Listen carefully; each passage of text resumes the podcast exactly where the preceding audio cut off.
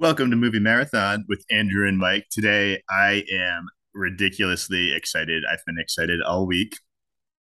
This is definitely one of my favorite movies we're talking about today. It's Halloween 1978, the original John Carpenter.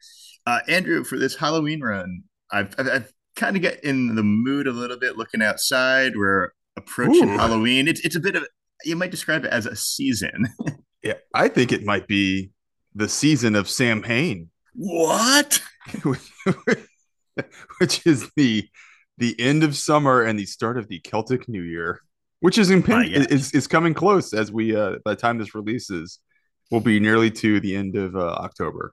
So I've never seen any of the Halloween sequels. I would hope they play that into those. That seems like a really logical place to go with the Halloween franchise. That's definitely when you have a movie that is a landmark movie predicated on a serial killer in suburbia. You definitely need to tie in some Irish lore to really build that up. So I got good news. I got the series for you. Oh, I can't wait, and I'm sure that Stonehenge will be involved. Definitely Stonehenge, and maybe even a couple of Silver Shamrock masks. So I'm looking forward to that as well. But, and Paul Rudd. But weirdly, Paul Rudd as Ant-Man, not as Tommy Doyle. So that's going to be really strange. I'd watch it. So what are we doing for this run? So we just finished up the D'Souza Palooza. D'Souza Palooza. All right. I don't want to do that again. But you literally just said you weren't going to do that. I had one left, and that's it. And you couldn't. I couldn't resist. One more in the tank, baby. So we're recording this in sort of late September for October release.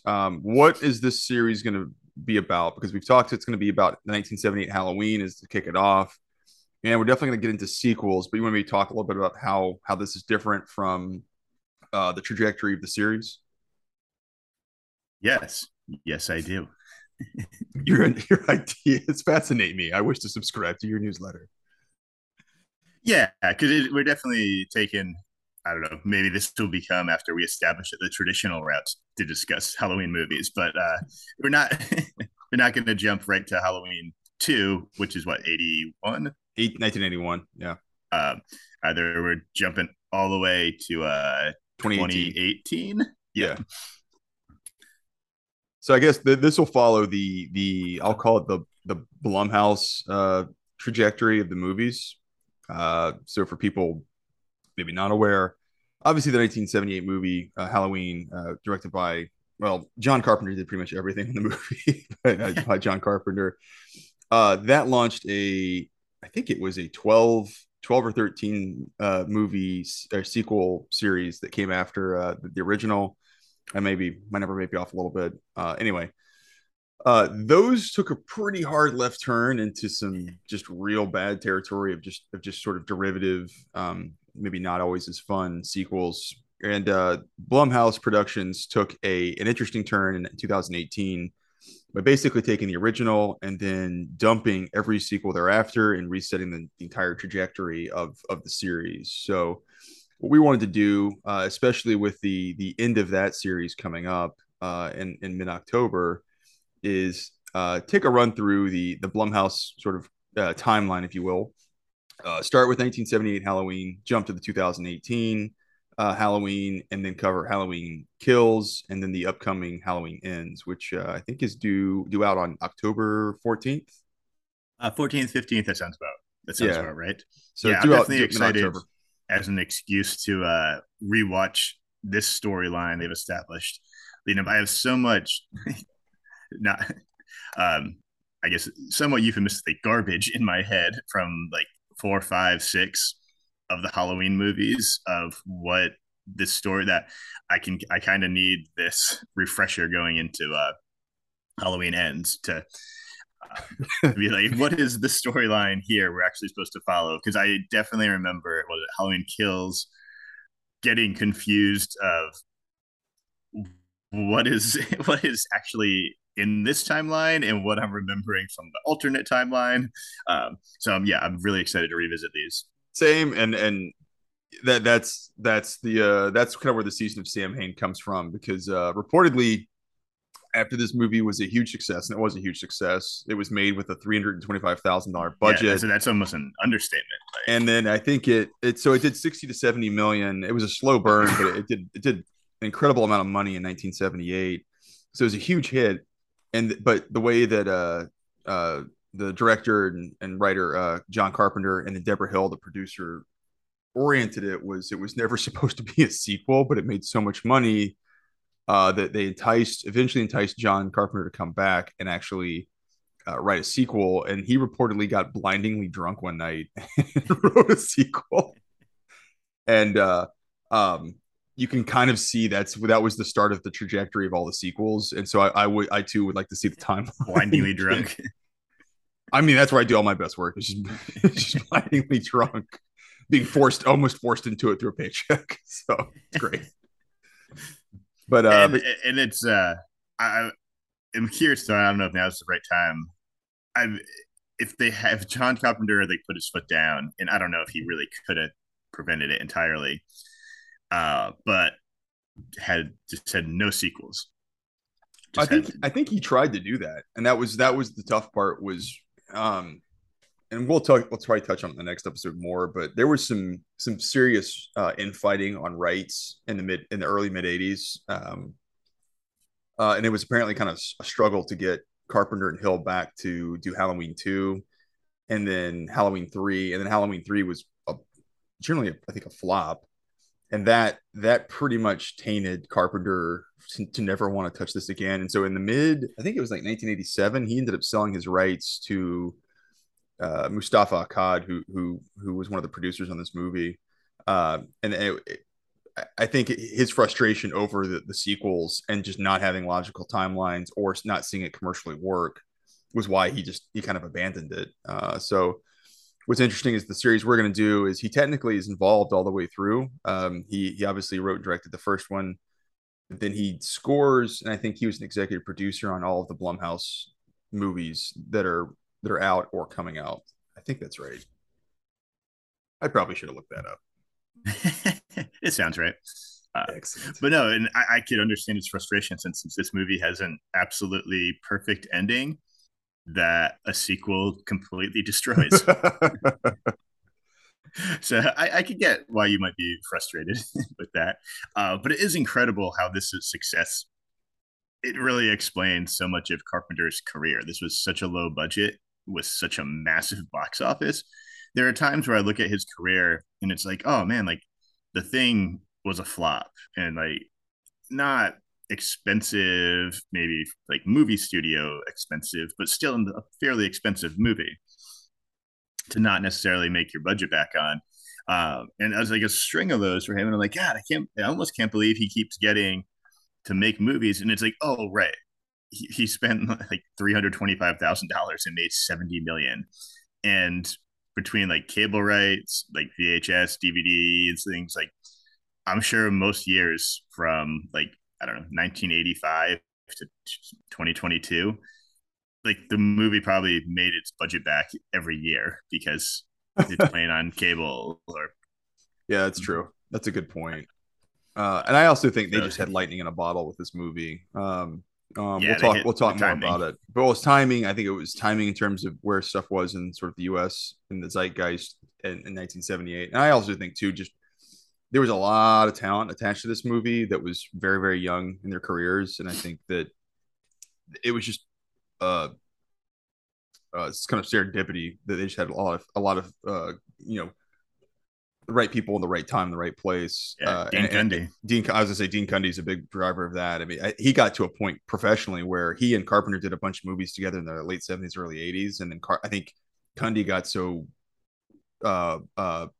what's the word? Well known and renowned that I think Carpenter couldn't afford him anymore. So, yeah, for like, where some of the movies he was working on was like, yeah, I can't pay that. Like we can't. I mean, not in the budget for the DP. Frankly, probably from a resume standpoint, in terms of just movies they've worked on, Cundey, the DP here, he probably has worked on the most noteworthy movies of anybody that's sort of tied to this series. I think because he does this in 78. And then he jumps to jump ahead 7 years, and he's the DP for Back to the Future. And I think he did that entire series. He does Jurassic Park. He does a bunch of Carpenter stuff. I think he did Flubber. That was a really good one. Like 90s. Everyone's favorite. He did it. Yeah, it's that Robin Williams classic Flubber. Which is fine. I mean, you and I have talked about this. I love Dean Cundey's work. I think, especially at this time frame, he shoots some really beautiful stuff and has some great lighting in it, and really all the scenes. But what's funny about DPs is they're either like really good. You have like a Roger Deakins or Dean Cundey, or you got some guy who's maybe doing a kid's movie, and then the next day he's doing a horror movie, and the next day he's doing a comedy. And it's like they're either jobbers or they're like very esteemed, but there's no in between. Which is funny, though. That's kind of what Dean Cundey he kind of does that later in his career. I'd be curious what, because he has a run in the 90s where he does Hook, Death Becomes Her, Jurassic Park, The Flintstones, Casper, Apollo 13. And then Flubber, and then, but then he, don't be ashamed of that. But it seems like maybe he's settling into a place where he's just, he's just taking jobs. Keeping the jobs rolling and working in the big studio productions and not necessarily looking for projects to like push himself. Which I really in his career, I don't blame him. I mean, he did some again landmark movies, and he I don't think this is at all his first movie, but I don't have his filmography pulled up. But I know that this was early in his career and was sort of a launch pad for him. But yeah, he'd been working for about 5 years before this. Nothing too big. Looks like a lot of horror genre, type of things. And then even after this is still he did like Rock and Roll High School. And it's still with Carpenter for a good ways. With I think he stays in New York, Halloween 2, The Thing, Halloween 3. Well, Carpenter wasn't director, but Halloween 3. But, and then that was kind of the tipping point, I think. Did he do Big Trouble in Little China? He did. He did. So he's still, but then he starts doing. So he did like Psycho 2, which horror, but a bigger Hollywood studio kind of thing. There's Romancing the Stone, and that's probably his first non-genre Carpenter. Yeah, that's a big studio movie. Big studio movie that probably is, and then jumps to Back to the Future, and then that's kind of like off and running of Hugh Frame's Roger Rabbit, Roadhouse. Oh, he did Roadhouse. I forgot. Oh, man. I was reading about how they're about to relaunch that with Jake Gyllenhaal, and I got really depressed because I'm just not excited about that. Yeah, I hope it's good, but it's an odd choice for Jake Gyllenhaal, but I don't know what else he's doing. I don't know who the Patrick Swayze adjacent is for today, though. That's the other thing. It's like, I don't think you have a... Wow, we're talking about Halloween, and now we're talking Patrick Swayze. For a real podcast. We're way off topic. But yeah, I don't know who you would go to today. I'm not saying Gyllenhaal's a bad choice, but it's definitely not probably the top 10 people I would think of who I would go to. Hopefully it works. So anyway, bringing it back, you're talking about Dean Cundey. We're talking about probably most impressive resume, maybe post-Halloween. I just think if anybody tied to the series, if you look at his career, he probably had the longest trajectory in terms of just big stuff. I guess the only other challengers would be Carpenter himself, and then Jamie Lee Curtis and Donald Pleasence are. Yeah, shit. All right, thanks, Mike. You really shut up. Well, I think you touched on it. I really love Carpenter stuff, especially really from like 78 to like 86, maybe even 80. Well, whenever They Live came out, which I think was 1988. So Carpenter has like a 10-year run where I think he's putting up pretty serious points in everything he's doing. Box office wise, they didn't always land, but I think he was making some really fun movies, and a lot of which have started to become appreciated after the fact. So I feel like hopefully there's some redemption for him. I know there was a bit of probably some bitterness around, I think it sounds like from his side, on just the Hollywood studio system, and then the stuff he made not working. But I think he made some fantastic movies. It's just weird that it was like he could never quite get back into a groove after this movie. And so Yeah. Well, I wonder if it was a bit of pressure that the massive success of this, yeah, kind of overshadows everything. If everything was, if you don't do that again, it's a failure.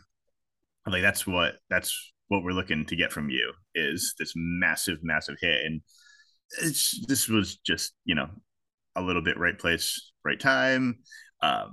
It just wasn't.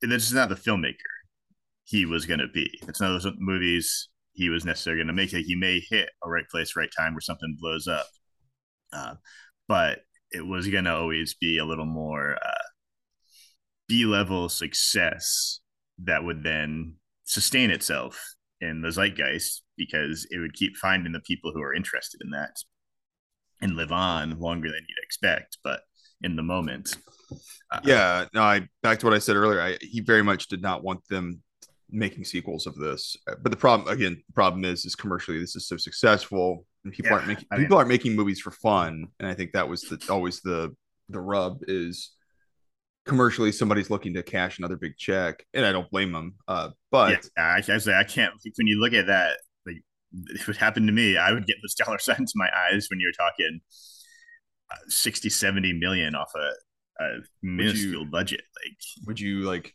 Scrooge McDuck swim your way through a vault full of coins? I hope you would.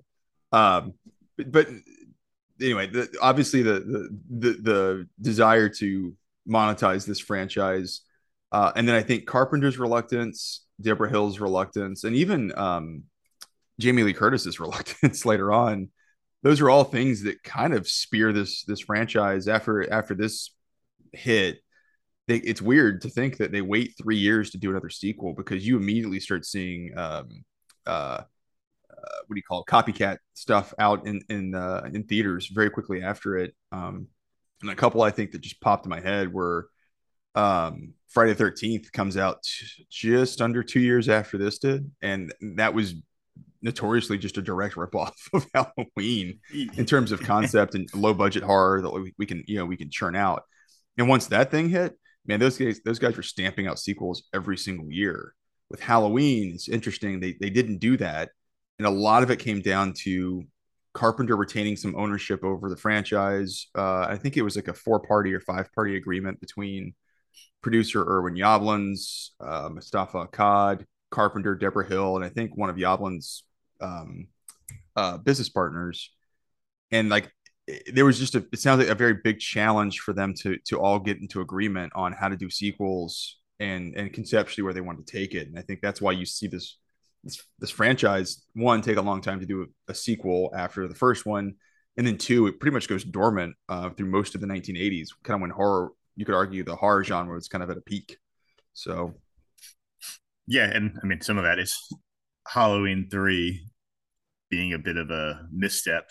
You shut up. And then something I've been thinking about is, would we be doing this podcast? So the sequels are, you know, John Carpenter. I like Halloween 2 just fine. I like it, yeah. But John Carpenter has called it an abomination. It's not. I don't think it's not that bad. I can see why he feels that way, but it's not that bad. Yeah. But then Halloween 3, which I really enjoy, but is obviously not Michael Myers, so it's weird now at this point within the franchise that has so many movies.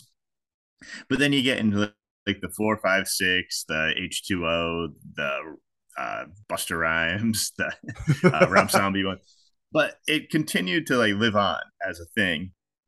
So I particularly remember as a kid going, I don't know what I was seeing in the theater, but it was seeing the trailer for Halloween H2O. And there's a shot in that movie where it's Jamie Lee Curtis sees Michael, sees the mask through a door window. And I remember people in the audience reacting and being like, oh, I guess this is like a really big deal, that, and kind of picking up on like, I don't really know much about this. I'm like just a kid, and I haven't really seen any of these movies, but this is like a huge deal to people. And even though the sequels are great, I wonder if they've helped sustain this movie and increase its kind of memory, effectiveness. That's why you see on Halloween people dressed up as Michael Myers. Like, I don't know if you get that without any of these sequels, if it's just a one-off. No, you wouldn't. And you definitely wouldn't have the, I think that would have, whether Carpenter likes it or not, I do think that some of this did help. Those sequels did help propel his career. I certainly understand. Yeah, it keeps his frustration, but I mean, Halloween, even though it sort of went into a lull in the 1980s, you know, it does have a couple of movies, and the 90s has a couple of movies in the early 2000s. When you could pretty easily point to the follow-on movies like Friday the 13th or even Nightmare on Elm Street. Those did big runs in the 80s, and they're pretty much sputtering on fumes by the 90s. And those properties had pretty much dried up by the time that, you know, they're still making Halloween movies. And what's interesting, and we're going to do them in this series, but Halloween was sort of the first in this genre, at least in the US, you know, for launching kind of the slasher genre, even though it's more of kind of a thriller and there's almost no blood in this movie. Yeah, I mean, before this, I think you had Black Christmas, I mean, yeah, Texas Chainsaw Massacre. But I think those probably helped maybe like prime the pump for audiences to be ready for this to be a massive hit, that you maybe have some people I haven't seen Black, are aware of those and are ready for more. And then enough other who are going to maybe get enough other people excited, or that it was kind of building to something was going to come fill in this slasher genre, and it's happened to be Halloween, which was, you know, helps that it's an excellent movie. Well, I haven't seen Black Christmas, but I do think Texas Chainsaw Massacre is so outlandish. I could see that not getting a huge following. Also, that's 4 years before. So gruesome at times. It's a brutal movie. That's just not going to be it's not an audience. I mean, this one, like, Michael does kill a dog, which, you know, is not an audience pleaser. I just think he hugged it too hard. If you look at the scene, it's like he's just hugging it really hard. So maybe it's like a Lenny, like a Mice and Men type situation with the dog. All right, when we get John Carpenter on the podcast, I'll have to ask him.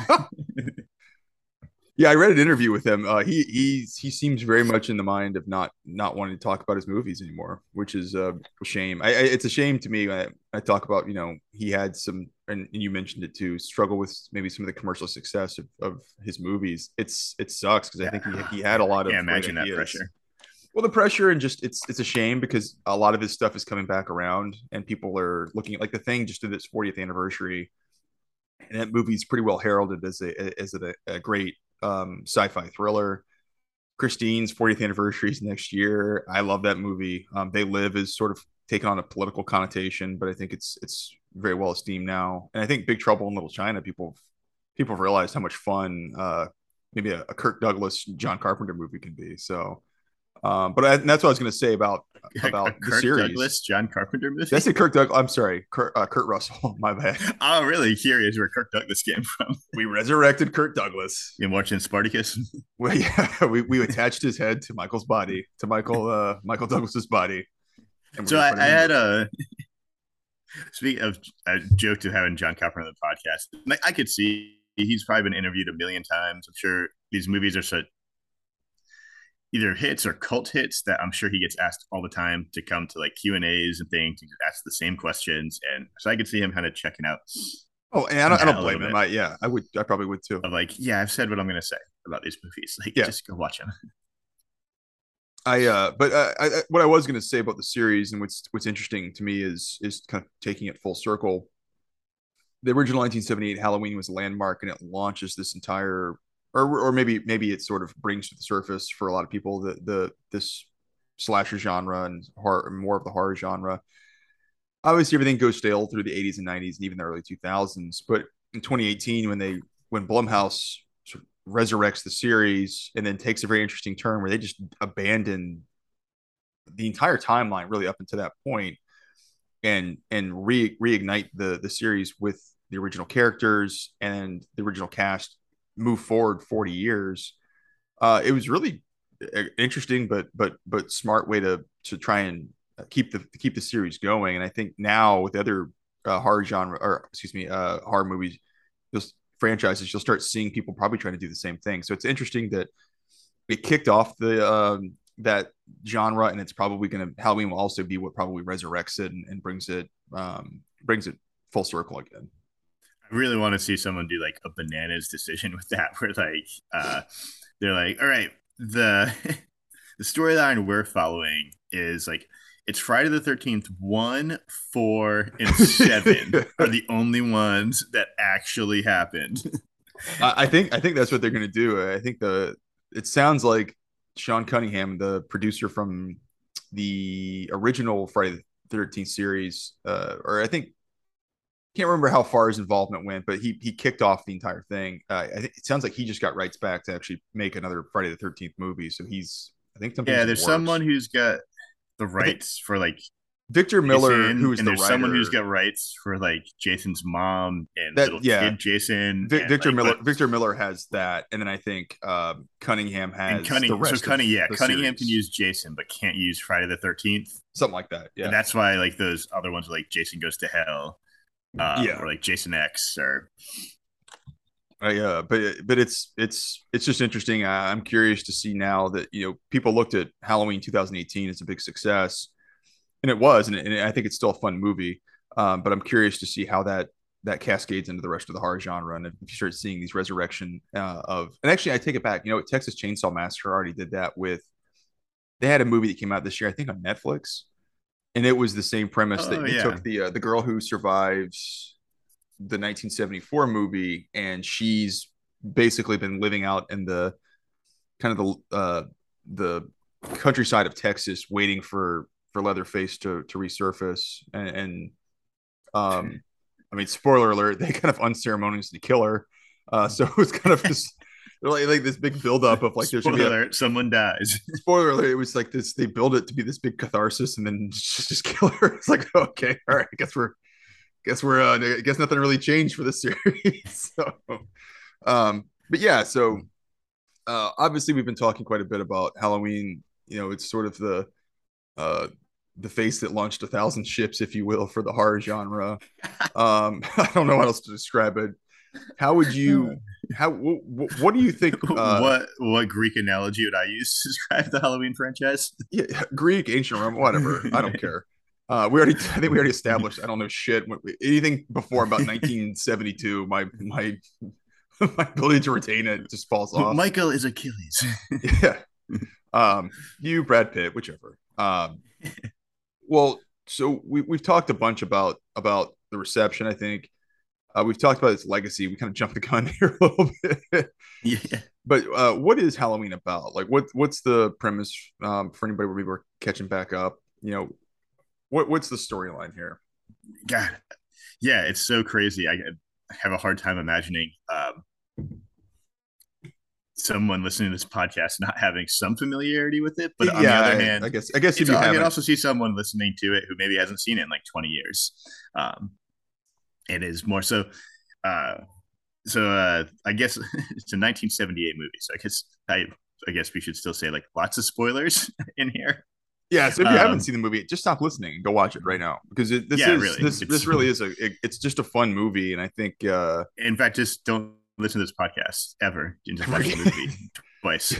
Go back and watch Judge Dredd again, because that episode's coming out soon. So just go back and watch Judge Dredd. I think you'll enjoy that more. So Halloween. So Michael Myers. It opens 1963. Yeah, this is really important for some reason. Well, all right, this I'm gonna shut up, because this is before. This is when timelines became too important. I think this movie unfortunately establishes that. Well, this becomes such like a massive hit, important to people, where I think people start to like love to like pick at some threads, and all of a sudden like it's like, oh, you can't always do that with the franchise. But anyway, so 1963. Opened similar to Black Christmas, we get a killer POV shot. But I guess to open the movie, we don't necessarily know it's a killer. We don't know whose POV it is. It's just a POV shot. Someone walking around outside a house, looks in a window. There's a kind of teenage girl and boy kind of fooling around. We see them go upstairs. The POV enters the house, gets a knife, gets a mask. Eventually, the boy leaves after some very fast sex. After maybe 45 seconds. So after we discuss the plot a little bit, I have some thoughts on that. But anyway, so with the knife going up, we're still in the POV. We see him go and murder this girl. Go back out. We eventually leave the POV to establish it's a little boy in a clown costume, and he's like, I don't know, 7, 8 years old, looks like. And his parents come home and like pull the mask off, and they're like, Michael, and like you kind of. Well, it's a crane shot, but it's supposed to be like a freeze frame, but then everybody's just standing there because it's not, because it's a crane shot. So. Which I guess you put together that it's his sister. I don't know. I know that I guess so watching well. That cold now, you're right. I would have no idea if that was his sister. But he could be outside any house in theory. But anyway, he murders his sister, gets sent to an asylum. And our next scene is with Dr. Loomis, Donald Pleasence. And so Michael's up for like a parole hearing. And he escapes that night, comes back to Haddonfield, Illinois, and just starts terrorizing the town, in particular Laurie Strode, who the sequels will elaborate on that a bit more, but is really just a killer loose in the suburbs. And that's where the fear and tension comes from, of this evil malevolent force invading what is supposed to be safety and security. And it really escalates where Laurie is babysitting at the end. So you got little kids she's supposed to be watching over. You see a lot of her friends get knocked off, and finally Michael comes after her. And in one of like why the sequels, John Carpenter probably really didn't want it, because the ending is perfect where Loomis shoots him, puts him down, he falls out a window, you see him lying on the ground, and then at the end you see the body's gone. And there's a whole running theme through it with one of the little boys where he's the boogeyman. And the idea of the boogeyman comes out at Halloween and will get you. And when you leave the theater, you've kind of seen the boogeyman shot and killed, but then the body is gone. That the boogeyman is like, you can't destroy him, you can't kill him. And it just does a whole bunch of shots of houses, the neighborhoods you've been in, and just really creepily implying like, yeah, he could be anywhere. Like when you leave this theater, he might be out there. And that's one of the most effective ways I've ever seen of leaving an audience scared, leaving a movie. Well, yeah, we're jumping way ahead, obviously, by talking about the ending. But I think that's why this movie did so well, is there's they don't spend any time trying to dive too far into the psychology of Michael Myers, who interestingly throughout the script really was just called The Shape through the entire movie. Maybe we should call this season of The Shape. That might make more sense, because they actually stick. That's actually really good throughout. That's way better than the season of Samhain. Yeah, I knew we'd come up with something. It only took us 45 minutes into this to actually figure it out. In the 3 weeks leading up to this, where we'd be like, what am I going to call it? Like, no. The Michael Myers matinee. I think the reason the movie's so successful was that there's all these establishing shots at the very, well, maybe not establishing shots, but there's these shots at the end of your living room with a window open and the breeze blowing in. There's this empty street on Halloween night. There's your backyard, and it's all these places that are supposed to represent safety and comfort for suburban people. And I think with Michael Myers disappearing out into the darkness at the end and Loomis's reaction, it's so great, and it's such a powerful ending, because it just the sense it's supposed to leave you with is nobody's safe, and all of the places you thought you were safe and protected, you won't be, because he can be there, and because he is the boogeyman. And I think that I see why when you see that ending now, you could tell Carpenter definitely never designed this to have a sequel, because a sequel just eradicates the impact of that probably that ending 2-minute scene of Loomis and thinking he's defeated him, and then Michael's just gone, and nobody's safe now. Yeah, and in some ways you could say it's like, oh, it's set up perfectly for a sequel because he didn't die. He's still out there. But it's like, well, no, that's the whole point, is we don't want to ground him back into another location. We want him to be everywhere. Maybe he's the Glimmer Man. Aren't we all the Glimmer Man, Andrew? Aren't we all just a little bit Steven Seagal? I know I am. My hair is 80% Steven Seagal hair, so I frequently get choked out and crap my pants. Sort of my favorite backlot stories that I hope is true. That somebody choked out. I think it was a stuntman. I can't remember what the guy's name was, but he's I was reading something about the stuntman recently. I think he may have passed away recently. I think he did recently pass away. And that story made the rounds again because, dude, if that was in his obituary, I hope it was, because that's one of the best stories I've ever heard. And for anybody who doesn't know, apparently Steven Seagal was going around on a movie set telling people he couldn't be choked out. And the stuntman, I guess, I don't know what you call this as an adult. I guess he dared him, for like a better word. Yeah. Or challenged him. And the guy. And I think Seagal was pretty notorious for being an arrogant ass on movie sets. So, yeah. So on brand. And apparently this guy challenged him. Seagal took him up on it. And sure enough, he choked out Steve Seagal and caused him to crap his pants. Which is... It's one of my favorite stories.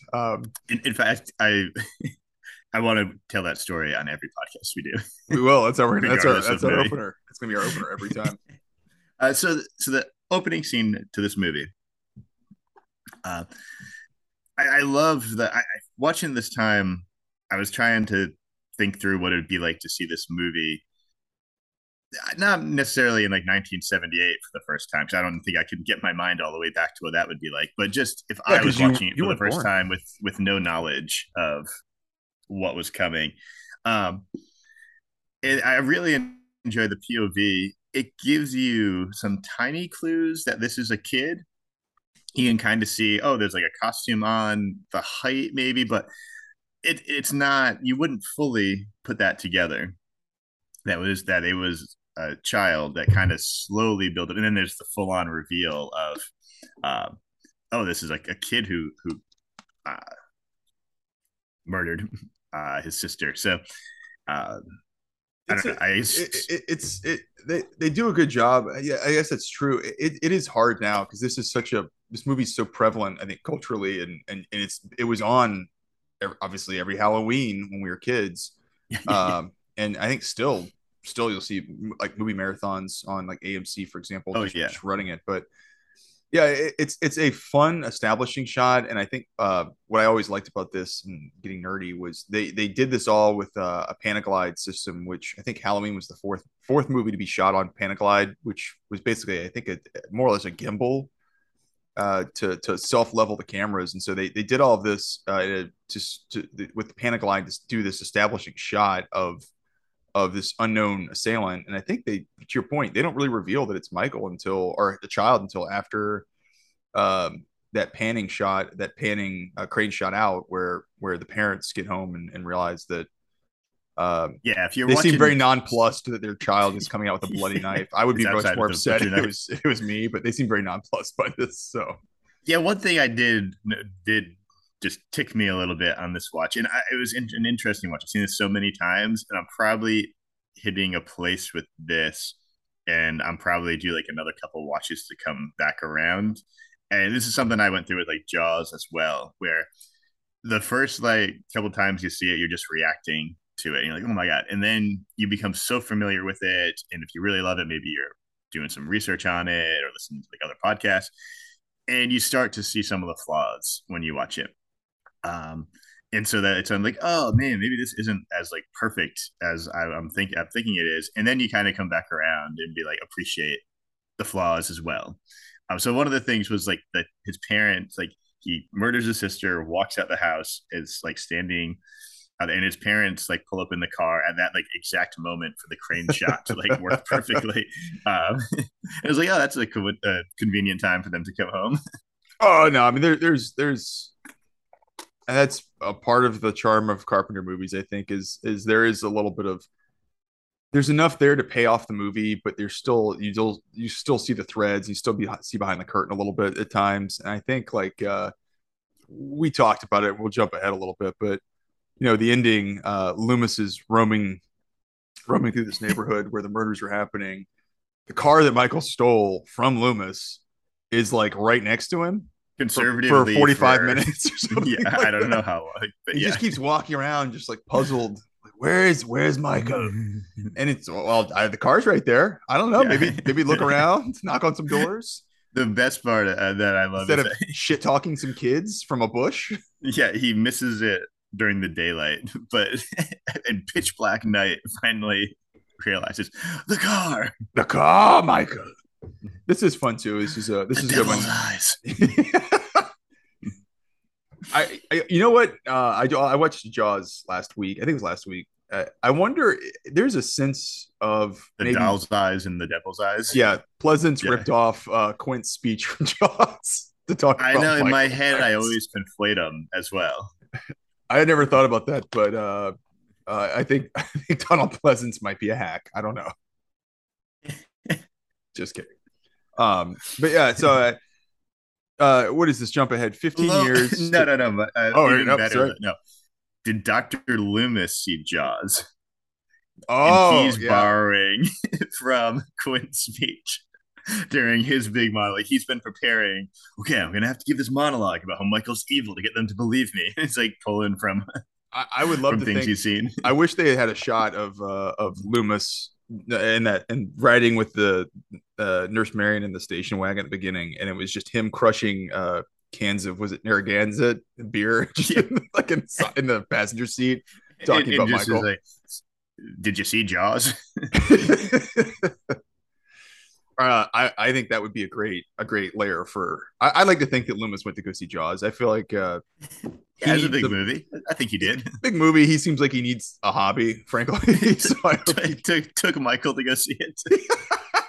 Yeah, that actually might explain a lot of some of that's where all this came from. Yeah, Loomis took Michael to see Jaws. Michael, we're going on a field trip. I think that would. I like that theory. That would be a great theory, and I never put it together that it does feel like it's just Quint. If you took him out of a boat and just put him into a station wagon, So a fun opening with Michael escaping by in a. I was curious about this in a mental ward. Do they just have people walking around in gowns? It seems like they would have him fully dressed because it looks like Michael just came from surgery. And I'm jumping way ahead. Sorry. There's the scene of Loomis explaining and giving exposition of why Michael should be locked away before he goes to this parole hearing.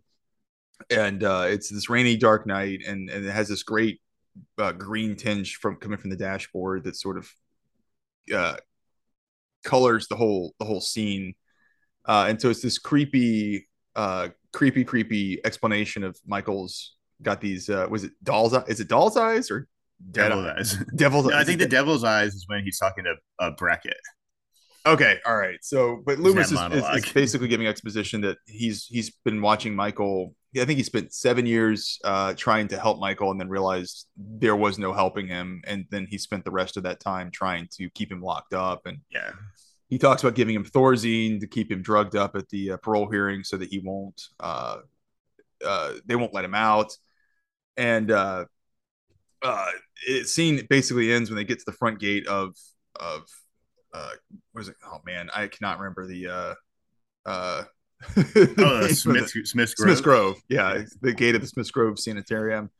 And all of these patients are, and this always creeped me out as a kid. And then it's a creepy image. It's just this slow reveal in the darkness and the rain of these patients just wandering around. But I always thought it was funny that I was like, did they just dress them in gowns? Because Loomis runs to the front gate and leaves Marion in the car in the driver's seat. And then you see this very quick shot of Michael kind of scattering up the roof and then trying to climb into the car. And but I just think it's funny. He's just been kind of hanging out in a gown. I'm like, you think he's wearing underwear? You think he's just like Is there anything? Yeah, I hope he's like just not free balling because that'd be kind of weird. I don't know. It just seems like everybody should have pants on and maybe be dressed. I feel like that was a pretty standard movie thing in the 70s in an asylum. I think the idea would be like things like pants or something like you could like hurt yourself with or like kill yourself. I don't know. Okay. I don't know. Michael looked like he just got out of surgery. Like he just had he had appendicitis and they just took care of it and he escaped in the middle of that or something. Although he scampers up the back of that car like a goddamn monkey. It's impressive. He's an agile guy. I know. I'm surprised you didn't slip because it was raining. It feels like it'd be really challenging. So if anything, that shows you Michael's physical prowess. Yeah, before we go deeper on this, I want to go back to the opening scene because we're only 45 minutes into this, so we should still be talking about the opening scene of the movie. I think we're like an hour in, but yeah, that's fine. So Michael's sister Judith Myers is there. We'll say, for convenience' sake, it's her boyfriend, and they're fooling around on the couch. So I want to offer some defense of this guy, but then I do have a question about him. Careful. So they're fooling around the couch, and he's like, "Hey, you want to go upstairs?" And they go upstairs, and like we'll be generous and say they have sex, and he ejaculates within 1 minute for maybe 30 to 45 seconds. Now, I think every podcast that does this movie talks about this because it's pretty funny. It's like, oh man, this guy like he goes upstairs and have sex. And he's done. He's like putting the next shot is him walking down the steps. Yeah, okay. Sure. So one, they're clearly established as like teenagers. So we'll just say he's like 16, 17 years old. We don't know how long they've been sitting on that couch fooling around. I'm going to say a 16, 7-year-old, if you've been making out on a couch for like 15, 20 minutes. Yeah. It's probably the sex is probably lasting a minute. That's a realistic expectation for a 16, 17 year old dude. I like that you're defending this guy. Like in the history of people talking about this, you're like, no, I'm on this guy's side. No, I'm just saying he's understandable. Like I don't think it's unrealistic for the movie. No, also, but it would. I just was thinking it would be funny if while they're doing the single shot of Michael getting the knife and the mask, if maybe like you got like a Professor Frank / Jerry Lewis noise upstairs and it's like and like you see him walking down the steps, you're like, oh, okay. All right. So that was my first question is, does he leave so quickly because he is embarrassed? Is he like, I gotta get out of here? Like, what's supposed to happen? I don't know. He kind of walked out pretty confident. I think he's feeling pretty good. Basically, so if he could hold his load a little longer, could he have stopped Michael and stopped all this from happening? I think that's a good theory. That if this guy just had a little more self control, none of the sequels or any of this would ever happen. Michael comes in with a butcher knife and he's like, "Whoa!" and like grabs him and stops the kid. And they talk to the parents, like, "Yeah, you need to get that kid some help. He came in with a butcher knife." I really hope that they address this, and that's a character they need to bring back in Halloween Ends. I hope that they brought back a lot of other characters from the first one. I hope they bring back this guy. So my other question on him. We're gonna spend the rest of this episode talking just about this guy. And I don't disagree with you. He does leave a little bit cocky and confident. I think that's all an act. I think he's embarrassed. The next day when toxic masculinity was murdered. Is there a tiny piece of him that's relieved that she's not going to go tell everybody that he came in 30 seconds? I don't think he'll tell anybody that. So the next day, this guy hears on the news or from his parents or friends or something that Judith Myers was murdered, and like I imagine is pretty upset about that. But is there a tiny part of him that is relieved? That he was like staying up night nervous. Oh my God, she's going to tell everyone I'm like a one pump chump. And now he's like, she can't tell anybody that I came in 30 seconds. maybe secretly he's going to the grave with her. Maybe he secretly put up Michael up to all of this. That's the big reveal. That's the motivator. Michael thought he was doing him a favor. He's like, bros for a hose, buddy. I got your back. No one will know. Judith is a terrible babysitter. Yeah, I think there's definitely a chance that he's like slightly relieved that nobody'll ever know my dark secret. Or he's devastated. He's like, I finally found someone who would sleep with me, and her fucking brother has to kill her. Yeah, I feel like it's probably a little more devastating. I do hope they bring this guy back, though. As I said, I hope they bring this guy back and Halloween ends. Maybe he's the guy who ultimately defeats Michael. I hope Halloween Ends opens with him having sex with somebody and coming in 3 seconds. Maybe he hooks up with Laurie at the end. I don't know. Maybe that's like the big reveal. That would be fantastic. Although, I mean, I guess the timeline, because Laurie's... She's technically not born yet, right? Like, older. I don't know. Well, I guess she would be. It's 15 years, and she's about 7, so she's probably like 2 at this point. Yeah. Oh, guys, if we go down that this rabbit guy hole, I have a feeling it was like 80s or something. Hey, weirder things have happened. Anna Nicole Smith married a guy who was like what 90 when they got married. So it's like, who knows? so we're really holding out hope. Halloween Ends has a sustained plot point of an 80-year-old coming. Well, yeah. I was just gonna say a romance story, but if you want to just go and be crass, yeah, fine. Let's just say that. I apparently do. All right, great, good, grand. I think I'm trying on different personas here for the podcast, trying to figure out how crass or how classy I want to be. Are we more of a romantic podcast, or are we more of a Porky's podcast? I don't know. God. So. Going back on sort of the big scenes that we really liked, I do like the. Which you didn't have more thoughts on this. I don't on the sex scene. No, because I mean, it's just. You think I covered it all? I think you covered it. I think I feel bad because it's probably one of those scenes where it's like they just did it because they had to advance this movie along. So it's like. That's like when it's your point on earlier on being able to see behind the scenes. A realistic depiction of teenage sex. It kind of is, but it does feel like one of those areas where they just did this for convenience. Like, all right, we got to move this thing along. And it was what's funny is the from a technical standpoint, they had to move the entire scene along because the Panaglide system. I think it could only shoot like 3 or 4 minutes of film, and so they had to actually do when the mask is put onto the face. That's actually a cut point because they had to cut it to do a one take to go all the way up the steps for the POV and then actually have Michael kill the sister, turn around, run back outside, and then cut to the next shot, which is the parents pulling up. So they actually had to do all of that as fast as possible because technically they were going to run out of film. But I like your theory too. Right. I like your theory too. It's a technical thing of the filmmaking, which is also Carpenter was really harping on realism for this. That's why he did it.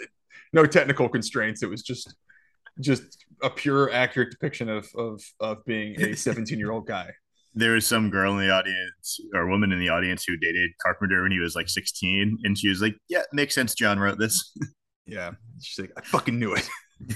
Okay. But, so jumping back to Loomis. 1978 and Loomis. So Michael escapes, steals the station wagon. They do a great. I don't know why it just works. They don't spend too much time, but Michael drives the car away, and it's somebody who's been incarcerated since he was 6 years old. But there's even a scene where Loomis is trying to talk to his superior. And they're like, he drove away from here last night. And he's like, well, who taught him to drive? I don't know, but he's doing a very good job last night. Yeah. I buy it. I'm like, okay. So it's 78. You may know better than me. Would they have had automatic transmission then? Oh, yeah, no. Automatic transmissions have been around for years. I mean, it was a station wagon, so it probably had one of those column-mounted shifters. And so it probably wasn't like a complicated thing for him to figure out. Yeah, that's what everyone always makes a big deal about that. And... it's like, yeah, if it's a stick shift, like, yeah, I could get that. I don't think I could drive a stick shift right now.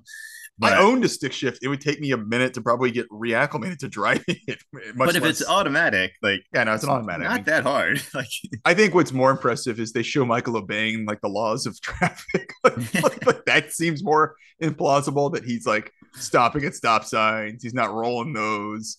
He didn't get to an accident driving from Smiths Grove back to Haddonfield. I think that's more implausible to me. Him actually figuring the mechanics of driving the car out, like I'm on board for that. But him not getting pulled over to me is bullshit before he actually gets to Haddonfield. So, just my thoughts. And then another thing I don't understand is the buildup of how when he goes to Haddonfield. So he escapes. Loomis makes this wild statement about the evil has left here. And then they later reveal that as Loomis is kind of on his trail, Michael has killed a mechanic, stolen his jumpsuit, and then continues to drive on Haddonfield. What happened there? Like, did he just pull over for like a snack, and he just happened to run into this mechanic? Because from a plot standpoint, I don't think that actually adds anything other than, okay, he got dressed. Right? That's the only thing I can come up with, that they couldn't have him in the gown because that, like, people would, you can't get around, right? Red flag that a little bit. It's like, yeah. And so the first opportunity he comes across is this mechanic on the side of the road. And so like just pulls over and kills him and takes his jumpsuit. Like, yeah. But then they show the mechanic dead in the bushes, and you can see the reveal if there's blood. But I also think they reveal later on that Michael broke into that hardware store, which is where and he stole the knife and the mask from the hardware store. So they sort of say that. So I don't know I'm wondering what he killed that guy with. Oh, that's a good question. Yeah, because we don't see that kill. This movie sucks. Stop the podcast. Yeah. So I kind of always assume like strangulation, or like the guy had like a tire iron there. Yeah, it's probably true. I love this movie. I'll go ahead, spoiler alert, I'm going to go ahead and give this 5 Smashing Pumpkins. But 5 Billy Corgans. 5 Billy Corgans.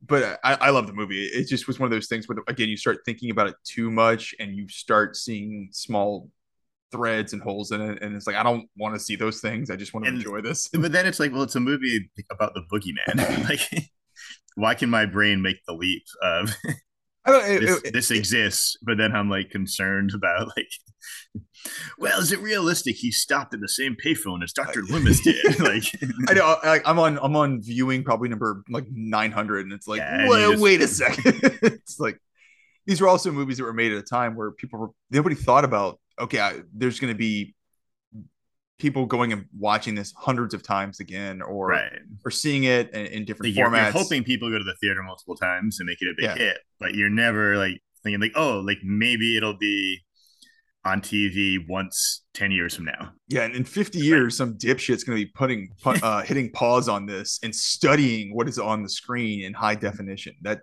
just is not how people put these movies together in 1978. So yeah. I feel silly nitpicking it because it is a small thing I never realized until now, but whatever, it doesn't matter. But that's some of the fun of watching it so many times, though, of seeing those. And then I think that's what makes a podcast on these things fun, though, when you point those out and then you try to come up with either a theory that explains it or works, or it's more fun to just enrich the world a little bit of like, so what is Michael's thought process like during this?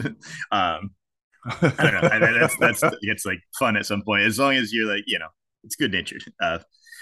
So you mentioned Dr. Loomis talking about like the evil has left here. Evil. And, you're doing much better Loomis than me. It's because I have a cold or something, and I can't. I'm like I've got postnasal drip that's causing me to talk like that. Also, you've been drinking out of a. Oh God. Why am I blanking? What the hell do you call those things? Little thing you keep in your pocket with like liquor in it. Oh, a flask, yeah. Yeah. Andrew's been like pounding a flask for the whole morning. It's 8:30 in the morning right now. Just been drinking straight bourbon for the last 2 hours. No, so that the evil has left here. Kind of as much as you talked about, these movies kind of point the way to the future for horror of what we're going to get in the 80s with a ton of slasher movies. And that reminded me a lot of horror movies from like the 40s, 50s, where you just get like a professor type character dumping exposition on you. And I love those movies. So I'd recently watched Cat People and the original Village of the Dams. And so those are some, I don't know, there's kind of things fresh in my head. It's Hitchcock and Stephen King movie, right? Hitchcock Hitchcock didn't do Village of the Dam, did he? My bad. Nah. I don't know why I thought the original. No, Carpenter did the remake though, didn't he? Yeah, in the 90s. Yeah. That, with Christopher Reeves as Superman. Superman fights a bunch of demonic children. Which I've never seen, but heard is not well regarded, is what I recall. I want to see it again. I saw it when I was really young, and I think it was not as bad as people maybe gave it credit for. But yeah, I'd like to see it again. Anyway, I'm sorry, I took us off topic. Oh, no. It's just interesting to me. There's still a DNA of horror movies. This is kind of a bridge from maybe some older. Well, that's actually a really good point. Exposition-laden ones the gore and violence. Well, Carpenter pulls a lot from was Howard Hawks movies from the 50s, and I think what was obviously The Thing, or Another World? World, that sounds right. Because that's playing on the TV during it's in Halloween. Some of the characters, I think Tommy Doyle and Lindsay Wallace, were watching it on TV during the movie. So it's fun that Carpenter stitches a lot of his inspirations in from this. But I think that's probably got some similar scenes of just big exposition. I mean, sorry to cut you off. Go do it. Go. I just popped in my head. That'd be a fun double feature to do on Halloween. Do the Halloween double feature, except you do. The Thing from Another World or whatever, and then you do Forbidden Planet, the two movies that Tommy and the little girl are watching on TV that and just like recreate there's an at what point you're like, okay, this is when like Michael would have shown up. Well, it's funny because fast forward 4 years from this in Halloween 3, they do the same kind of reference back to the movie Halloween 1978 Halloween. So it's kind of funny that like I know Carpenter didn't direct it, but it was done by one of his proteges, Tommy Lee Wallace. We'll talk more about it on our 6-hour Halloween 3 podcast. Oh, I will talk. I will. I could roll into that cold right now, and we could do easily 6 hours, which is ironically triple the length of the actual movie or more. Oh, yes. So, yeah. Well, considering we're on like scene 3 of this movie and we're over an hour, we're well over an hour. All right, so let's go. I'm sorry, I took us way off topic, but me too. Oh yeah, but so Michael, fast forward, Michael makes it to Pasadena, aka Haddonfield, Illinois, and they have this great setup, and it's fun. I do like this because the setup is they cut to Haddonfield, and it's on a suburban street on Halloween, October 31st, and they reveal Jamie Lee Curtis walking under this creepy music of that was produced by Carpenter, these kind of heavy piano stings, and it's funny because it's gray, it's overcast, but they shot this in California, and they shot it in a Pasadena neighborhood. And it's funny because as a kid, because of this movie, because of other Carpenter movies, like Christine, for example, I think was shot nearby. I don't know why, but like Pasadena to me just does have this sort of every town USA suburban feel. And it's just such a perfect backdrop to set this movie. And I don't know why, but it just in my head, this is what a neighborhood should look like. Because yeah, it's this funny movie kind of establishes like it. Chicken or an egg thing of do you think that from these movies, or do these movies use those locations because that's what they look like? Similar with like John Hughes movies of Chicago suburbs. Yeah, of that. Oh, that's just what like America like suburbs look like. Yeah. No, I have the same thing. You know, and it's funny. Maybe there's something that's just not distinct about it, but the setting, and I'll pick on John Hughes as well, is the setting to me is, besides maybe the weather, you really can't tell. It doesn't feel specific to anything. It doesn't have a distinct enough look to say, okay, that's specifically California. That could be.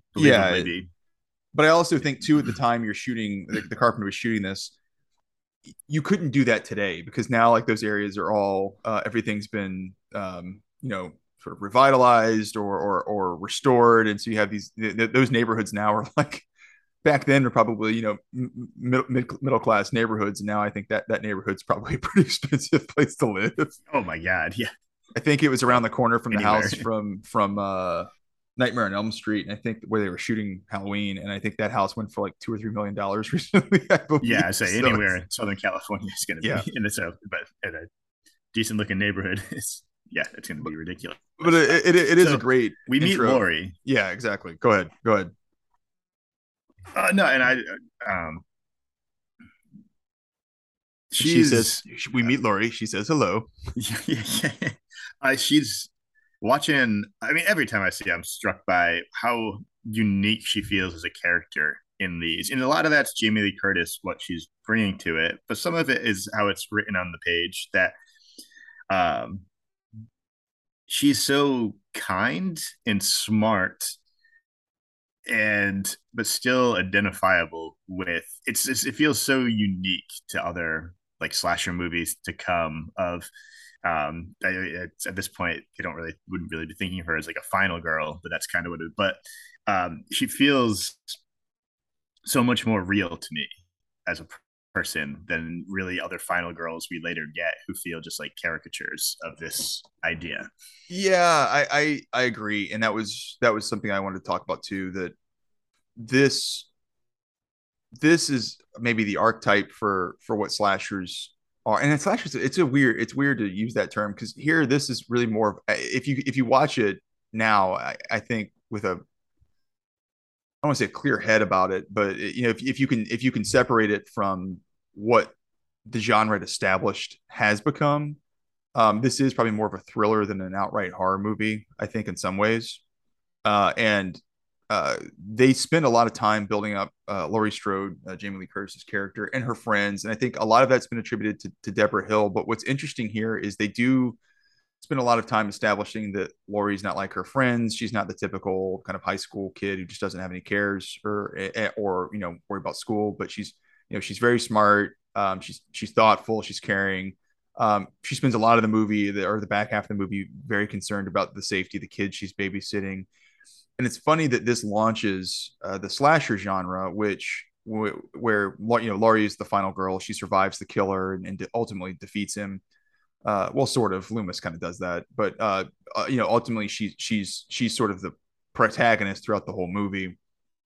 And all of the sequels, or not sequels, excuse me, but all of the sort of follow-on copycats of Halloween, they just are taking sort of a more derivative, dumbed down version of Laurie Strode as the final girl and taking away a lot of agency. And it really kind of becomes this thing throughout the 1980s of just putting an attractive woman in a dangerous situation and sort of taking away a lot of agency. And they just sort of by dumb luck, ultimately defeat the villain. Good example to me was Friday the 13th, part 3, right? She just pushes him out of a barn. There happens to be a noose in the barn, and this girl who's just screaming and panicking just happens to push my Jason out of a barn and kill him or whatever, or hit him in the head with a machete. Here, you just have so much more depth in your characters, and I think that's again why this movie works so well. Is that there's a lot of care put into fleshing them out, making them real people.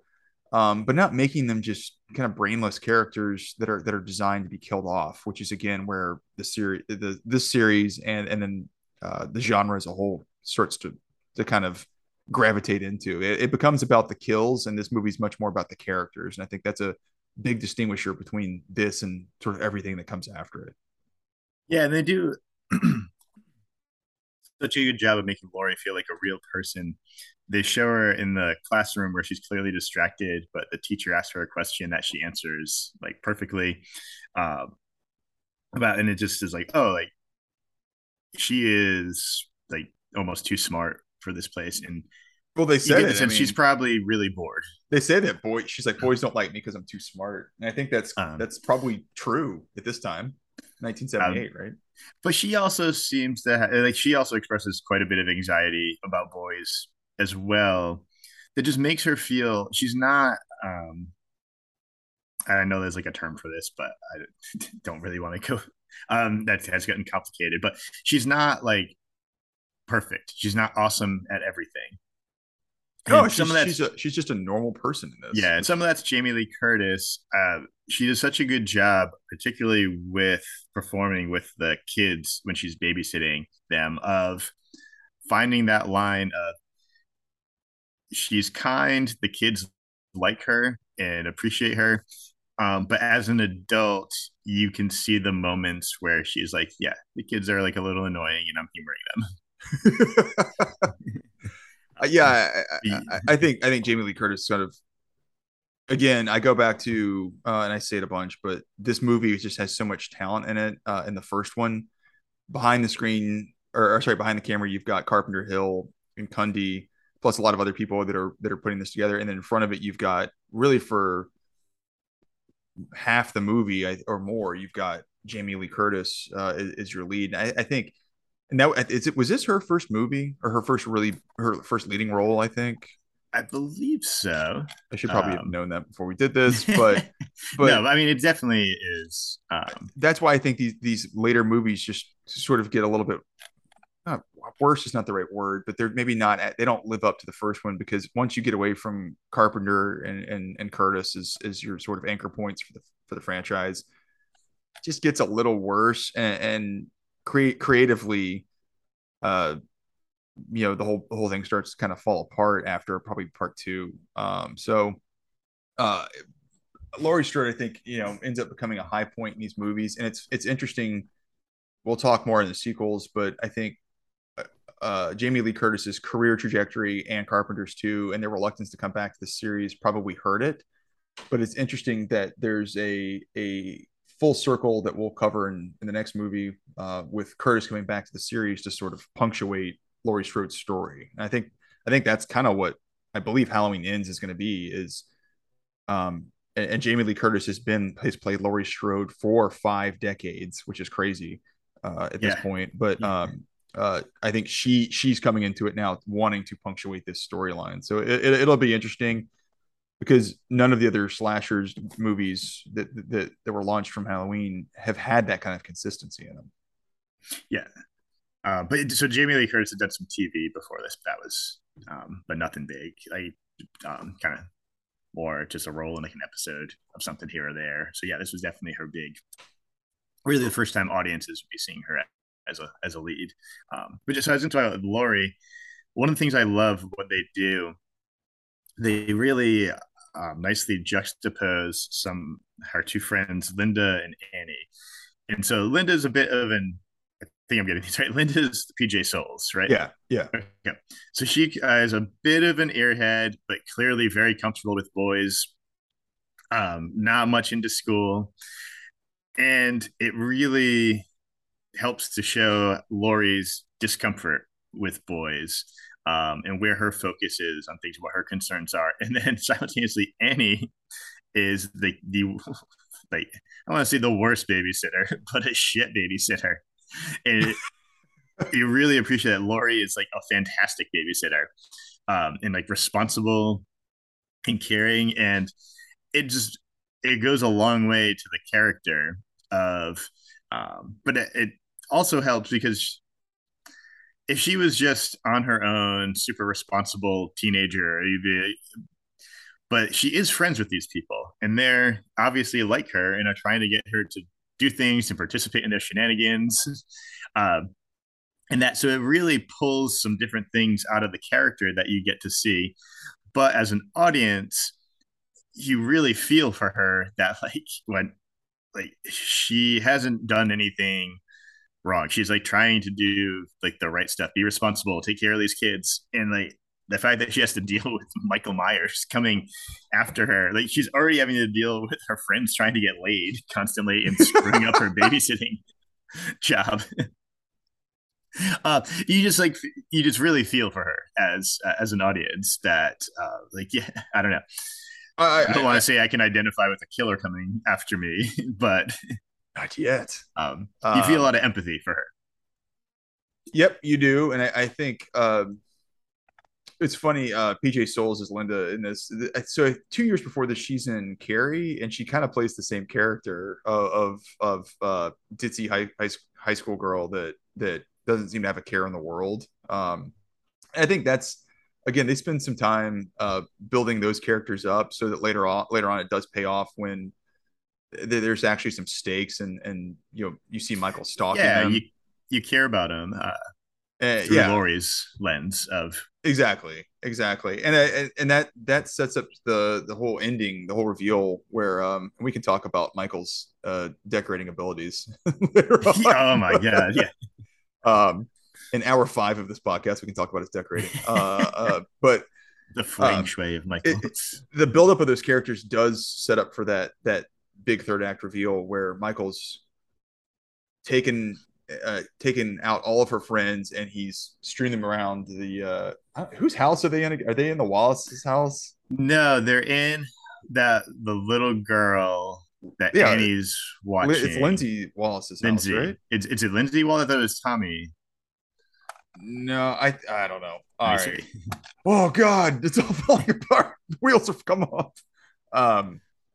But it does build to this big climax of Laurie finding all of her friends dead and then having to fight off Michael at the end. And I think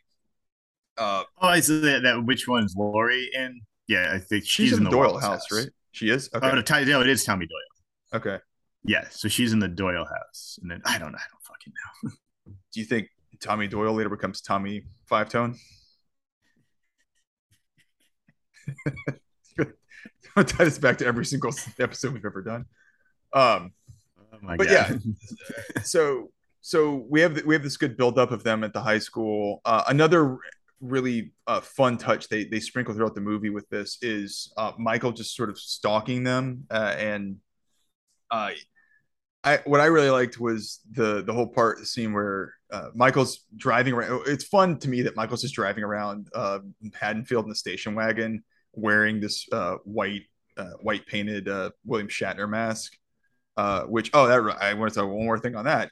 So apparently at one point they were looking at masks and trying to evaluate what Michael Myers or the shape was going to look like. And I guess Tommy Lee Wallace was doing set decoration and costume stuff and went and got a Spock mask. So notoriously or famously, it's a William Shatner Halloween mask that they painted white and took the eyebrows off of, and that was what became the Michael Myers mask. But they did look at using a Spock mask, and I just have to ask you: you're a Star Trek fan. I mean, is this a different series if you have a Spock mask as the basis for your character? I just can't imagine it becoming a franchise.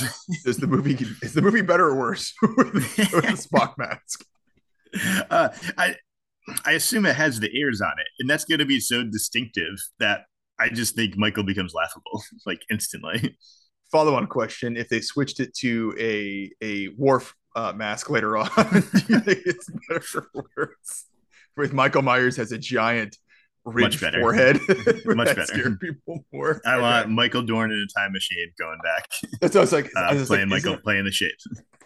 Yeah, I hope so. So it is a good day to die and kill people. What is he, a Klingon? Yeah, so if he has a Klingon mask as a basis for Michael Myers later, is that scarier or less scary? But no, it's this fun build with Myers cruising around Haddonfield and slowly stalking Laurie, and they show it obviously when she's in the classroom and he's just standing out the window looking at her, and then obviously he's stalking her and her friends as they walk around Haddonfield.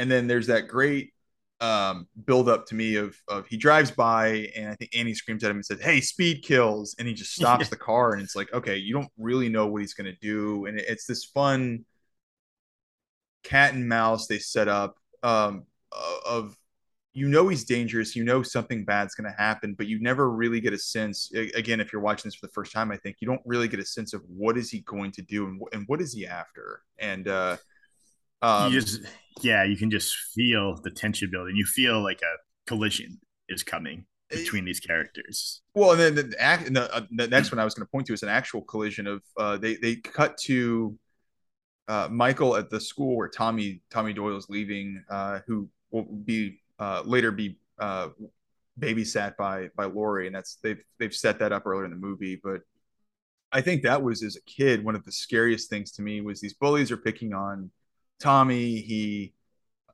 drops his pumpkin, which is a really sad moment for him. Yeah, and you see him sort of Charlie Brown his way out of the playground. But when the bullies are running away from that, they're kind of laughing and running. And one of them runs up the sidewalk and then runs straight into Michael. And Michael kind of catches him and grabs him with his arms. And just the kid just freezes. And you don't see Michael. There's no reveal. It's just it's sort of his shoulders down. And it's such an effective shot because the kid's reaction tells you everything you need to know about it. And it just seems like such a terrifying thing, because then it cuts to the bully running away. And then it's Michael going to get in the car, and he's slowly stalking Tommy through the schoolyard. And again, you just have no idea what to expect. And it's I remember as a kid, it was just super effective to me because nobody feels safe. And they started establishing some slasher rules here, but at this point, you really don't know. Okay, or is he going to attack this kid? You just don't know what to expect. And it's showing how vulnerable they are. It's like at any moment he could kill these kids, like, and it's like, oh my god, like, and it's so it's just introducing that element of fear into what should be a safe environment, particularly around like a school, where it's like, yeah, I send my kids there every day, But I think that slow burn again to me was why Halloween is so good, and it. Again, I'll stop saying it because I keep saying it, but the genre does such a poor job later on of cutting out the things like that work, and that's what made this so good, and just focusing on more of the violence. And here, this is largely kind of a bloodless movie. I think Michael kills Judith, which is actually probably the most gory scene in the movie, and then I don't think anybody besides the tow truck driver, nothing happens really until I think Annie gets killed. I think later that night after she goes to well, I mean, he does kill a dog. He does kill a dog and eat it. Actually, I think he kills two dogs. I think because he must because he gets Loomis dog. And, Loomis and Sheriff Brackett meet up, and they go to the Myers' old house, which is run down and empty now, and they find what they believe is a dead dog that looked like Michael, which I think that's probably my favorite Loomis line. And was, I think Brackett's like shining a flashlight around the house and like looks over and there's a dead dog. And Loomis is just like, he was hungry. And I'm just like, so he just killed and ate raw meat from a dog. What is that? I really feel for Sheriff Brackett in this movie, because he's like pretty game to go along with Loomis. And it's like, all right, just in case you're right, like we'll do this. But it's like, it's just Loomis telling these crazy stories. He's talking about this guy he's looking for is eating dogs. I know Brackett always seems slightly skeptical, but also nonplussed about like a crazy man who's got a firearm, who's talking to him about another crazy man running around in the streets with no real evidence that anything's happened other than like it's the reveal. Like, I better just keep an eye on this Loomis character. Like, that's probably true. That's probably what Brackett was doing, was like, this guy's more dangerous than whatever he's telling me is potentially out here. Yeah. But I mean, I also feel for Brackett because his daughter gets murdered. That's another important point is Annie, Laurie's friend, is also Sheriff Brackett's daughter. And that will come back in Halloween Kills, and we'll talk about it. But they do that again. I'm jumping ahead, but is a fun pull that a lot of the characters that are setting up and establishing in this that survive the night do have a payoff in some of the future movies. So I think that's a really fun touch that the Blumhouse sequels brought to the table. Yeah, so I'm excited to see that. It's fun going back, and they've done a pretty good job of casting those people as well for some of that flashback stuff, and like Brackett was Charles Cyphers. They bring him, like Charles Cyphers actually comes back for the movie, plays the old Brackett, and I think, and we'll talk about it, but there's a fun, I think you're talking about that fun cut where they do in Halloween Kills. It opens with a time hop back to 1978, and it does feel, you know, somewhat period for what it is. I think that's a really fun touch. We'll talk about it. I'm sorry, I'm jumping way ahead. No, you're doing a good job of hitting the whole second act, is just seeing Michael stalk them and building that tension until you get to the nighttime when they're babysitting. And it does a great job of, but Annie is so focused. She wants her boyfriend, Paul, to come over because Annie is like the horniest character in movie history. And Linda's tooling around with her boyfriend, Bob, and they're basically like just looking for a place to screw while they drive around drinking beer. Even though Bob's got an awesome van. Yeah. Or you can go to... and awesome glasses.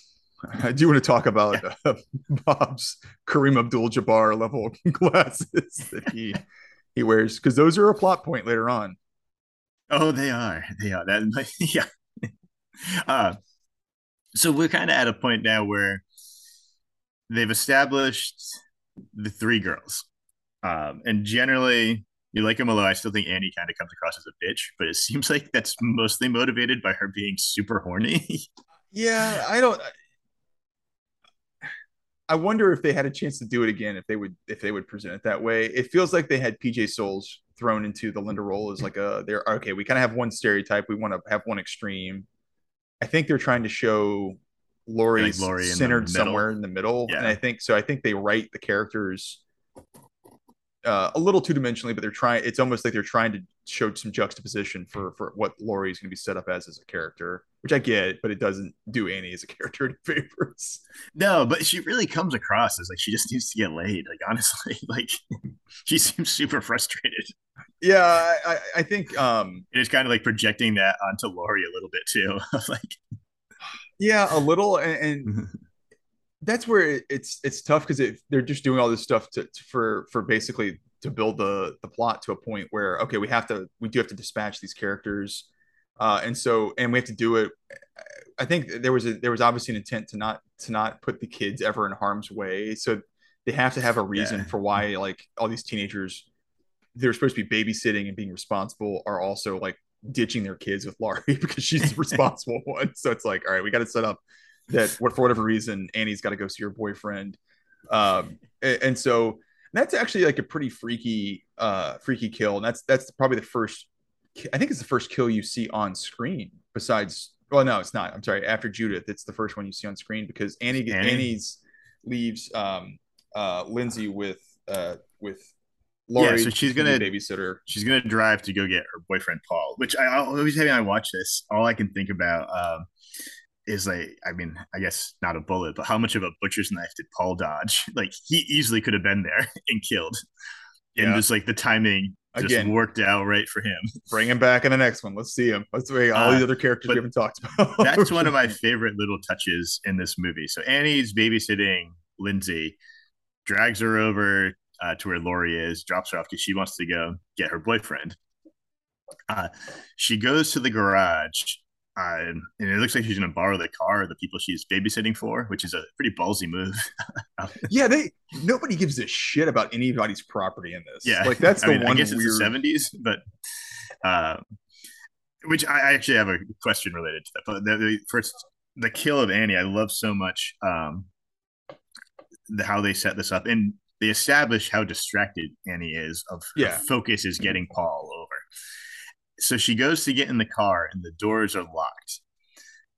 So she goes back in the house, gets the keys, comes back to the car, opens the door, and the door is unlocked. She didn't have to unlock it with the key. I missed that.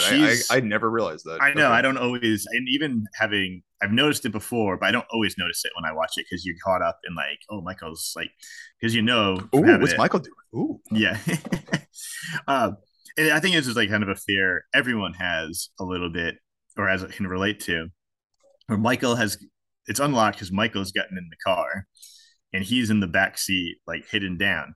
And I think we've all had that time where you're like getting in a car in like a dark street and you're like, oh, like I want to check the back seat, or even worse, like what Annie's doing, you're kind of like in a rush, jump in the car and drive off. And you have that like moment of like, oh, it's pitch black. There could be someone in the back seat. Well, I think that's a great point, right? Like her reveal is she realizes something strange only when she starts looking at the condensation. Yeah, that's from inside the car. I was like, that's all fogged up in the car because someone's been in there breathing. Yeah, and then And that's another fun touch throughout the whole movie too. But this one, this scene especially, is all you get is from Michael in terms of sound. It's just that breathing, that just heavy kind of under the mask breathing, and it's such a creepy.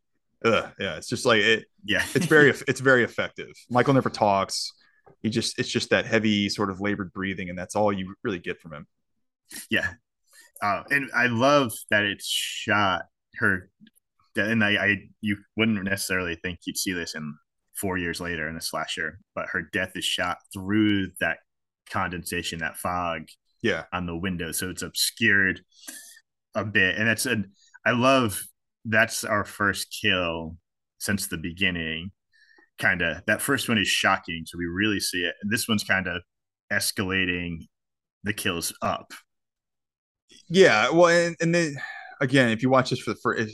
I do wish I could go back and watch this for the first time and just not have any context from Halloween and the zeitgeist or Michael Myers or knowing what's going to happen. But it is a really cool. Now you know the gloves are off, and you know the third act. That's basically the third act starting. Is that I think that moment, because now Michael's after all of her friends. He's actually starting to put whatever his plan is into action. Yeah. And they pretty quickly go after that to Bob and Linda getting there, and then going into the house. And then while they're fooling around, Michael sneaks back into the house again to dispatch them. So the movie really, really ramps up pretty fast right after this. Yeah, because I always think about it in terms of, because we kind of talked about it this way a bit. As well, you have the very opening, then you have the credits, which you actually didn't talk about, which are really cool and effective with that music and the slow zoom in on the pumpkin. Then you have the Loomis, Michael escaping stuff. And then you kind of have the sustained second act that kind of runs together, but is just so effective of building up these characters, building up the suburban neighborhood. And then it's really like you get a little bit of them initially babysitting, but then you just kind of hit this 20 minutes of intensity. Like, yeah. It's just like really like Michael's coming, and like it's, yeah, it gets pretty, I don't know if in 2022, maybe scary is not quite the right word. But it definitely gets intense. And to your point, it'll be closer to a thriller a bit, but in 78 people, I'm guessing we want to see this in the theater. It's probably pretty scary. Yeah, those final 20 minutes.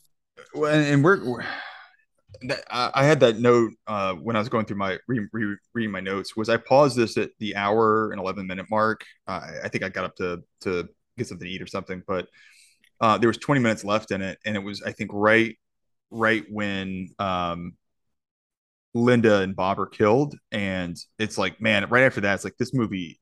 It's crazy to think that there's only 20 minutes left, and they wrap up the movie in a very satisfying manner, like in that short of time, and it pays off.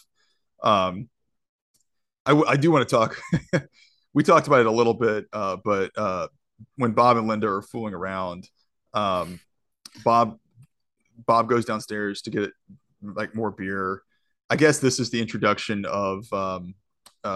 Low morals teens being killed in slasher movies. I guess that's like Bob and Linda are like the prototype for that. But I think probably the most violent, well, maybe not most violent, but one of the most sort of terrifying in terms of showing his capabilities kills was Bob's getting beers. He thinks he hears something in the kitchen, and all of a sudden Michael just flies out of the pantry, throws his hand against his throat, lifts him against the wall, and then puts a knife through his chest that pins him to the wall, suspended in the air a foot or two. And then Michael just, turns his head and stares at him. And I think that's a super effective moment of just, you get a quick glimpse of the sort of veracity of Michael Myers as the shape. And, but it does lead up to what was one of the funniest things to me after that is, Michael Myers takes Bob's glasses off, puts a sheet over his head. You go into that one, can we stay on the Bob kill a little bit? Sure. Yeah, because I somewhat repeat what you're saying, but I love that it's violent in a way that is not like gore or blood. It's violent with like the speed in which brutal. He does it. Yeah. It's like watching a football game and like a linebacker like annihilates a receiver going over the middle. Like it's just like holy shit. It's like it's like terrifying. And it after seeing Annie's where she struggles and he's in the back seat and it takes a while. And then I do think the gender change is important here too, is that Annie seems a little more helpless and it's like, well, maybe Bob can put up more of a fight. Nope. And it's like, no, it's just like instant death. And he's so, and I mean, the physics be damned that he can hang him on a door with a knife. Or lift him one-armed. It's like, holy shit, Michael is unstoppable. Like it does build the lore of Mike. That scene alone right there probably builds the lore of Michael having superhuman strength and being, I don't want to use the words, well, I'll say supernatural, but in the sense of there's something else going on here that you don't quite know. It's kind of touching on the supernatural to a bit of, but believable. And then you get the great like Michael Myers like head tilt where he's looking at the body where it's like, oh, like he has a fascination with death. In some way that he's either this fascinates him or he doesn't fully understand it, or there's something happen, like something mentally with him. The wheels are turning that we don't have access to, but is a little frightening. Well, and okay. I like that about this movie is there's not a lot of exposition about his motivation. And I think that's a strength of this movie, and which makes it way scarier. It does because it is an unknown. It you know, we kind of laughed about Jaws earlier, but it's kind of the same thing of like you don't. Okay, what's a shark's motivation? It's to it's Hooper's Hooper. Line of it's designed to. It's like the perfect killing machine. Baby sharks. That's it, and that's kind of what I think is the fun part of Michael Myers is. You don't need gobs of exposition to understand it. It's just teenagers. That's it. That's all. That's all he does. Again, this does a great job of establishing there's obviously something very, very, very, very dangerous and maybe even supernatural about him. Yet, you don't have to have all the context of why he's doing what he's doing. You just know you should be scared. And I think. It's fun to see this movie not being burdened or put upon by trying to build up its own lore. It's establishing stuff, and it's nice to see that there's not like and Carpenter is really good at this of not trying to just give the audience too much. It's showing you something scary and letting you to some extent come to your own conclusions. Whether that's intentional or not, I don't know. But yeah, I think that's the less is more. Yeah, and it works so well on this movie, but then it's weird. So that's so serious, and then the next scene, like it's such a serious, scary scene. The next scene is you see Linda upstairs calling Laurie, and then you see what could be perceived as Bob coming through the door with a sheet on his head and holes cut out like a ghost, with his glasses over the top of it. It is ridiculous that Michael Myers would cut eye holes out and dress up as a ghost and go stand in the door with the glasses. Just put it so over the top. Well, again, he's got these Kareem Abdul-Jabbar like level, like NBA safety glasses, glasses on, and then it's just interesting. I don't really quite fully understand what they're going for setting up Michael Myers doing that, but I enjoy it. It's just, it's funny. But it's, I don't know. It's an interesting way to build suspense for the audience. Cause obviously the audience knows it's not Bob, but it's probably like the most prolonged you see Michael Myers on the screen, kind of ahead of doing something nefarious, is just him hanging out in the doorway for like 30 seconds, pretending to be Bob for no real reason. Yeah. I can't. I always wrap my head around like, what? Why this choice? Like, there's some million other ways you could have Linda like go looking for Bob. You could have her go to the bathroom. That's what I was like. Michael finds her there. Yeah, maybe or she's on the phone with Laurie and facing the wrong way, but she's just sitting in bed and goes through this whole like comedic bit of like, okay, I'm just gonna, you're pissing me off at this point. I'm just gonna finally, I'm gonna ignore you, and that's what prompts Michael to attack her. Yeah, that's what I that was the only thing I could think was the motivation was they need a way for him to get across the room to her without tipping her off and knowing that there's something wrong. So that it's a I don't know, it's a funny touch. It doesn't really make a lot of sense, but I'm glad it's there. I still enjoy it. I don't care. It's still a lot of fun to me. So, but that also is when Laurie finally realizes there's something wrong, because she's strangled by the telephone. See, if they had cell phones, if this happened in 2018, this never would have happened to poor Linda, because she's killed by the cord of the house phone. So, and what I love in that moment is the sounds of her being killed also potentially sounds like the sounds of someone having an orgasm or more like faking an orgasm. And there's this ongoing thing of, for Laurie, are Annie and Linda just kind of fucking with her and just like teasing her a bit? Because we've established that's kind of their personality a bit in the movie. It's Halloween night. So are they like doing some like prank calls to her? Are they, and it's you could entirely see a world where like that is what they're doing. Like they're calling her, either trying to like scare her about or calling her making like lewd noises, because that 100% seems like something something somebody's friends would do. And so it's so effective at like Laurie, and Jamie Lee Curtis does a great job of, she's alarmed to the appropriate level of, okay, there's like a 20% chance this is like real, and like I really need to, like, it's really scary and I'm a little freaked out by it, but more realistically, these are people like fucking with me and it's annoying. Well, it's just enough for her to have to actually go check out. But she does show like legitimate like, okay, I'm concerned and like I want to get some confirmation this is just my friends messing with me. Yeah. Because it is concerning. And like, so it's not, she's not like you see a lot of slasher movies where those same things happen and the person's like, oh, Bob, is that you? And it's like portrayed with like no fear, no anything. And it's just like, yeah, this character's a moron. Like, the strength of this movie is the characters are fairly developed here and like, have legitimate reactions. Yeah, they're not just I would say there's a lot more of the Linda character in slasher movies after this than they took the wrong lesson from the wrong character. Exactly. Although she is the one who's topless, so I think that's the lesson they were taking. That was their takeaway, was that sells. We're going to just keep doing that for about a decade.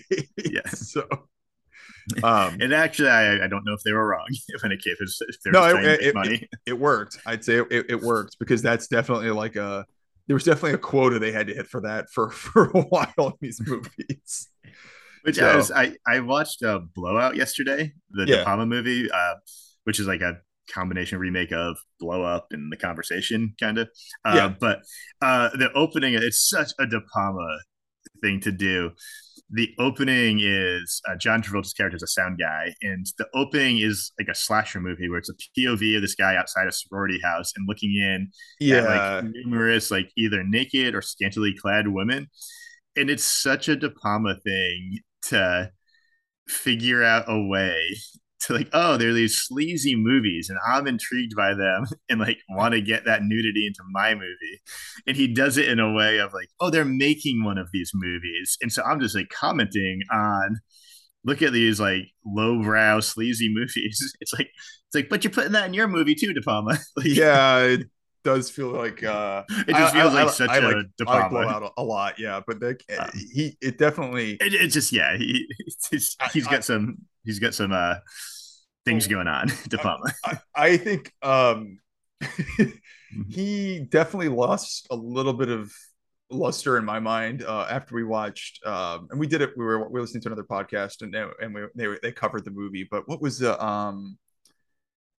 Body Double. Yeah. And that's a few years after Blowout, and Body Double has for no reason a like weird left turn Southern California porn scene subplot there where one of the characters becomes a porn star to investigate a murder, and it's like it takes place in the course of like 3 days, and it's such a weird.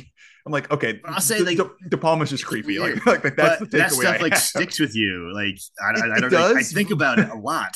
I do, because I don't so forget weird. It. So credit to him as a filmmaker, like he's able to make things that stay with me. But I'm always like, man. But there's a lot. I don't know about there's this. A lot of maybe. Character flaws of him that showing yes, up in that yes, too. It's like he's an interesting guy. Yeah, he's putting like... some parts of his psyche on screen that. I don't think he's putting part of his psyche on the screen. I think he's putting a little something else on screen. So, but yeah, I do. But anyway, so for what you're talking about, that it's pretty funny that movies get De Palma does. It's definitely a hat on a hat, but it's. Not without merit of why he's doing it and Blowout, because these movies definitely take a pretty hard left turn into that probably around it's probably what's it called Friday the 13th, the first one. I mean that prominently features naked people. Yeah, which is crazy. Blowout is 81. Yeah, so it's already that trope is being lampooned in a movie. But I think I'm trying to think. I can't remember if The Burning came out before or after this, but I know that after Halloween came out, it was a huge success, and again, made for very little money. So that became the thing that people pointed to, saying, "Okay, horror, you can get this gigantic return for very little investment." Yeah. Which I don't know if Halloween, because even the studio system would put out some horror schlock. It's always been horror. We can churn out low budget and people turn out for it, and you make a quick buck on it. I think this was maybe the first you can make a lot of money. Yeah, and if you and I used to talk about this a lot, especially with the Friday the 13th movies, where the trajectory was like you would put out a movie for maybe $500,000 to $1 million, and it's like, well, you still only did a box office of like 20 to 25 million, and it doesn't sound like it's a huge movie, but it's like, well, relative to the return of what you put into it, that's gigantic. You just made your money back like 10x without really, and you're cranking one of those out every single year. So it's hard to, that's why I think it became so much around, okay, we're going to focus on nudity, we're going to focus on the kills, and we're going to string a plot together. Yeah. Then taking the time to establish character. I would argue that Halloween is maybe more of like an artsy movie. I don't want to say artsy. It's probably being a little too generous, but I think it's definitely not after those things is its high water marks, or maybe its tent poles to keep it going. It's definitely Carpenter and Hill trying to tell a story about, maybe the fear being injected into suburbia. And I think to your point, then anybody after this takes all the wrong things away, but they make these huge piles of money doing it. And I see why they did it. It runs the genre into the ground at some point, though. It does. It definitely burns out by the end of the 80s, I think. And even like some of the later sequels for Halloween, it's funny, they kick off the trope and then end up having to lean on the trope later to actually make their movies successful. So it's weird how full circle this all feeds goes on itself. Yeah. Yeah. So all right. So I don't really have any more to add to it. I just want to go on the record. I'm not a fan of the Bob, although Michael putting the sheet on Bob's glasses, but it always bumps me out of the movie a little bit of why this is so goofy and weird. I like it. I don't agree to disagree. The movie, I would not change anything in it or take it it's a masterpiece of a movie, so don't go pulling on threads of that. But it's always such a bizarre moment. It is. I think it's fun. It's like I guess it plays into the theme of teenagers pranking each other. Well, and technically Michael's a teenager, badly. Right? In this, he's 20. Like, no, 21. I think he'd be 20. I think they established him as 20, like about 21. 21 to 23, yeah. But again, I don't know what they're trying to accomplish with it. You could argue maybe it harkens back to when he killed his sister Judith when he's a kid. He put a mask on before he did that, even though he's already wearing a mask. I mean, there's a lot of things you could probably point to. It's tough to. Right. I don't quite. Yeah, I don't too much. I think we are thinking errand. We are going way deeper on the psychology of this than Carpenter ever did when he put it together. It's like, but I think you're right. It was probably we need to get Michael from A to B in a believable way, and like and they did it, and the rest is history. But so that sets up the third act of Laurie. Well, it also plays into Michael's need to his flair for like visual dramatics, which they reveal, staging of things. They reveal with Laurie when she gets into the Wallace's house and finds Annie's dead in the bed with the Judith Myers headstone, and then Linda's cross-eyed dead in the closet, and then I don't know how Michael did this. I guess we already saw his upper body strength is there. He somehow suspends Bob's body in the closet in such a way that he, on the perfect moment, his upper torso just drops down and is revealed. So it's pretty impressive that he was able to decorate this house with a bunch of bodies that fast and that creatively before Laurie could get over there in the course of like maybe 3 or 4 minutes. So I was impressed. They continue that in the sequels as well. But it feels like Michael's auditioning for being like the set designer, set decorator for a horror movie. Like, they do, don't they? He does that in 2018 all the time. Yeah, he's always like staging things. Like in I think it's 4, he has like the severed head or something that falls off. Like he loves staging some bodies for dramatic reveals. We should definitely come back to that. I'm gonna watch out for that in the next one because. I do remember he takes a sheriff's head and sticks it on like a light in Halloween 2018 or something. We'll talk about it next week, but yeah, I do enjoy the idea of him staging stuff. I guess you don't need the context. It works here because the whole build is to build to the climax of the reveal to Laurie of what's actually going on, that all of her friends are dead. And she's in just grave danger, but it is like this fun, weird sidebar of unexplainable activity by Michael.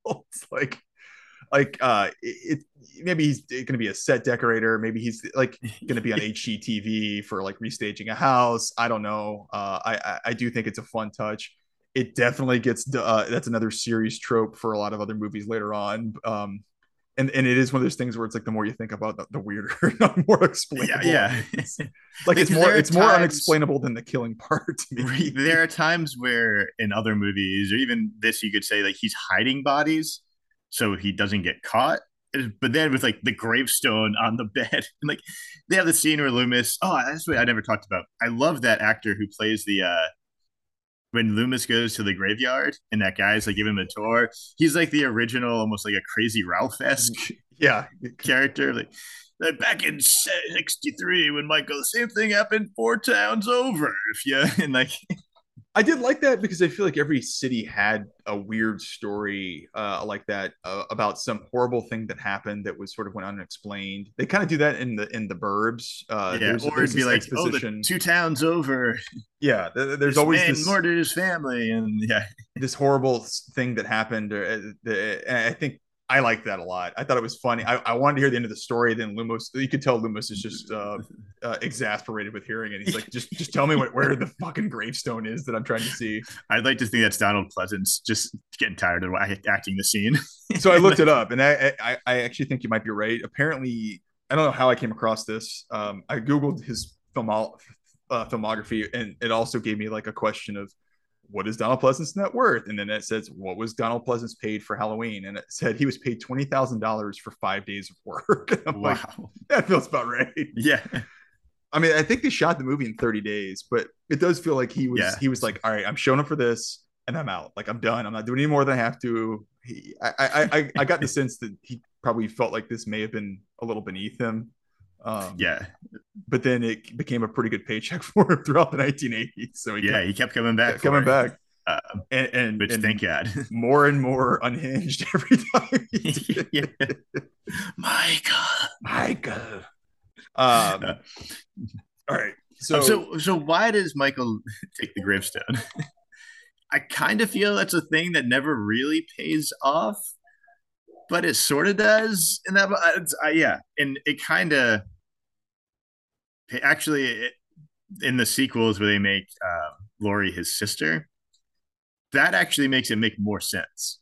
That it kind of does, but he's coming after her, and so like he's gonna show like the first sister, like thematically in his drama crazed mind. Yeah, I don't know what they're trying to punctuate. You're right. It doesn't make a ton of sense other than it's something to do with the killing for him as possessive, maybe, and that's. I guess though, if he can barehand pick up a gravestone or lift Bob, it's like why didn't he just dig up the body then at that point? It seems like he's got the strength and the endurance to do it. And I guess a lot of these things are like we don't know, and that's the point. We can never understand why Michael would do this. We're kind of nickel and diming Carpenter on something that it's like, well, it's there to be scary and it works. And I guess that's the takeaway. It's effective and it's fun. I do like the idea of like Michael just walking around the house with like a headstone tucked under his arm, walking up and down the steps to place all this stuff before. Because he does this in like 5 minutes. Trying it out in like different places. Yeah, it's like staging it. And does he like candles? Weren't there candles burning in the room? I know there's a jack-o'-lantern on That's what bed. It was. Which we left out. So Linda and Bob go. So Annie's babysitting Lindsay. But they think she's taken off to go get Paul. And Lindsay's like, so Linda and Bob go in the house. See, there's no one there. Immediately go up to a bedroom to fuck. Yeah, that's my point about property. They're at this stranger's house where their friend is supposed to be babysitting, and they're just going to go have sex in a bed, which is very like teenagey. And then the phone rings, and they don't answer it because like, no, we'll get Annie in trouble.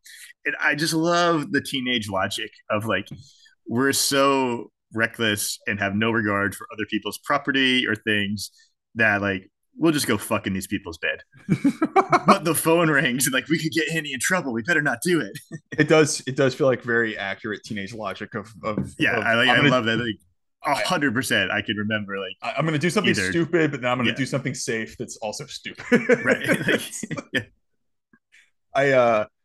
They nail what it is to be like a teenager of that age. We have like freedom for the first time and like hormones. There is a total disregard of like, of people's stuff though. I feel bad. Like the Wallace family comes home, their house has been destroyed. I desperately want an end credit scene where they like come in, Lindsay, we're home, Annie. Where are they? Gravestone in the bed, 3 dead bodies. I know, it's like, oh God, what did they do? That touches on the reveal where Michael finally reveals himself to Laurie. And I think that's also very cool. I know Dean Cundey worked on that with the lighting, where they frame after Laurie's seen all of her friends killed and she's reeling in terror and horror. They had this great reveal of Michael's face in the door frame. Oh my God! And it's such a powerful. It is iconic. I'd say too. It's such a powerful shot of him, and it just. And it's like the everything's finally come to a head, and so that's when he reaches out with a knife. Jeez, with his feelings. I'm just so lonely. Laurie, I sense you're lonely too. He tries. This is all about people just connecting. That's all it's about. He tries to stab Laurie and catches her on the arm, and she falls down the steps.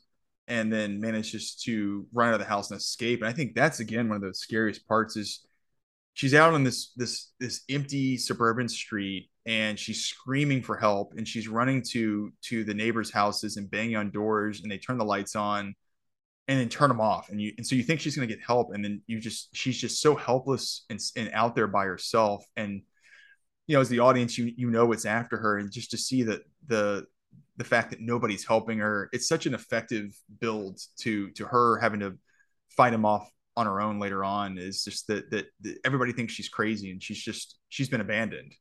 And so there's that helplessness is so palpable when you're watching that end of the third act. I don't know. I really love it. It's such a terrifying thing. And I remember as a kid, the idea of like, well, what if you got stuck outside in the dark? Like how scary that would be. And I think I watched Jason Takes Manhattan as a kid with a friend of mine across the street. And I remember it was at night, and I remember being so scared that I ran at a full sprint back to my house because it was at night. And it was scary to think you might be stuck out in the dark and alone. And I think Carpenter just builds this such a cool mood and feeling with that scene, because it's a place where you should be safe. It's a place where people should be looking out for you. And Laurie's just left all by herself to fight off this killer. And everybody's too scared to actually come and help her, other than this crazy psychiatrist.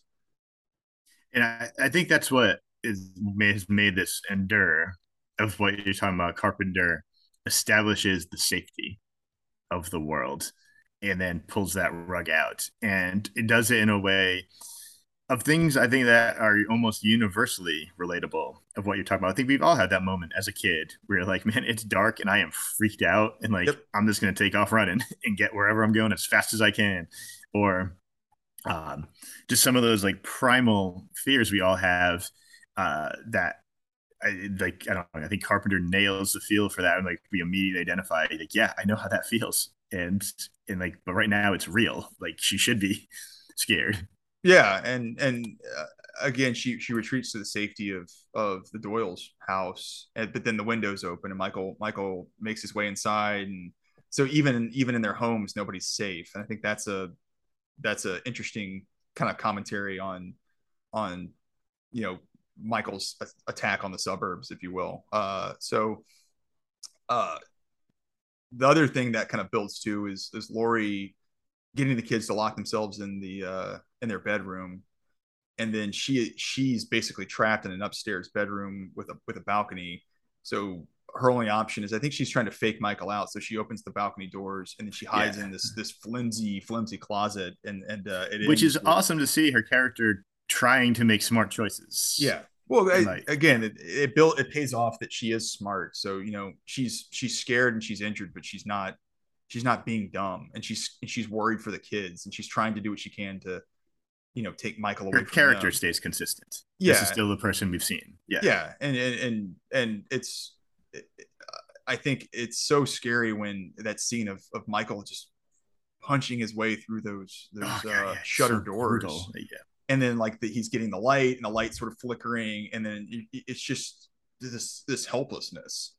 I do think it's funny though that it ends with while Michael's trying to break into the closet, Laurie grabs and unravels a metal coat hanger, and then what she she wards him off with is just what she pokes him in the eye with a coat hanger. Like, man, they things really changed for the horror genre after this, in terms of like what you're going to need to like dissuade a killer from trying to attack you.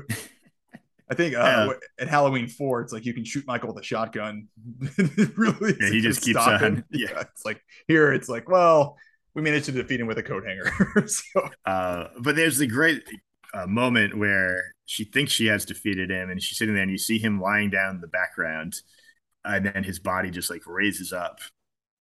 Again, yeah, and it's so effective. It seems like such a small thing, but you have throughout the movie Tommy talking about the boogeyman, and he sees Michael and thinks it's the boogeyman. And you start to feel that as like when his body sits up, it's like, oh man, like is this supernatural? It's like, I mean, you could plausibly just still be able to get up from that, but you start to be like, is this just an unstoppable killing force? Yeah. Yeah, and I think to your point, the framing that I'm guessing it's probably Cundey and Carpenter on this, but the framing they use for all of these scenes between Laurie and Michael are so good, because as the audience, you get these great reveals, and it's not like it's not done in a cheesy manner, but it keeps the tension, and you think, okay, she's safe, and then now she's not, but she doesn't know it. And then at the very end, you have Loomis sort of swoop in to help her, but even that, technically doesn't work. Yeah, and I think that's like a microcosm of what we're about to see with the ending of the body's gone. So it helps pay off the ending of he just keeps coming. He just keeps getting back up. And so it establishes that fear of, like, even if you think you stopped him, like, you haven't, you still have to be on guard. Yeah. It's the final shots are literal shots. Loomis, Loomis sees the kids running out of the house screaming. He manages to make it into the house in time, shoots Michael 7 times with a 6-shooter. And Michael does a swan dive off the back deck of the Doyle family's house and land. And then they cut to a shot of Michael laying in the backyard. And then this great exchange between Loomis and Laurie about the boogeyman. Or was that, oh man, I'm going to mess it up. But what does he say? Or she say, was that the boogeyman? And he goes, yes, as a matter of fact, it was. Yeah. And then Loomis goes to check and see that he's obviously thinking he's killed Michael. And there's this reveal that the body's gone.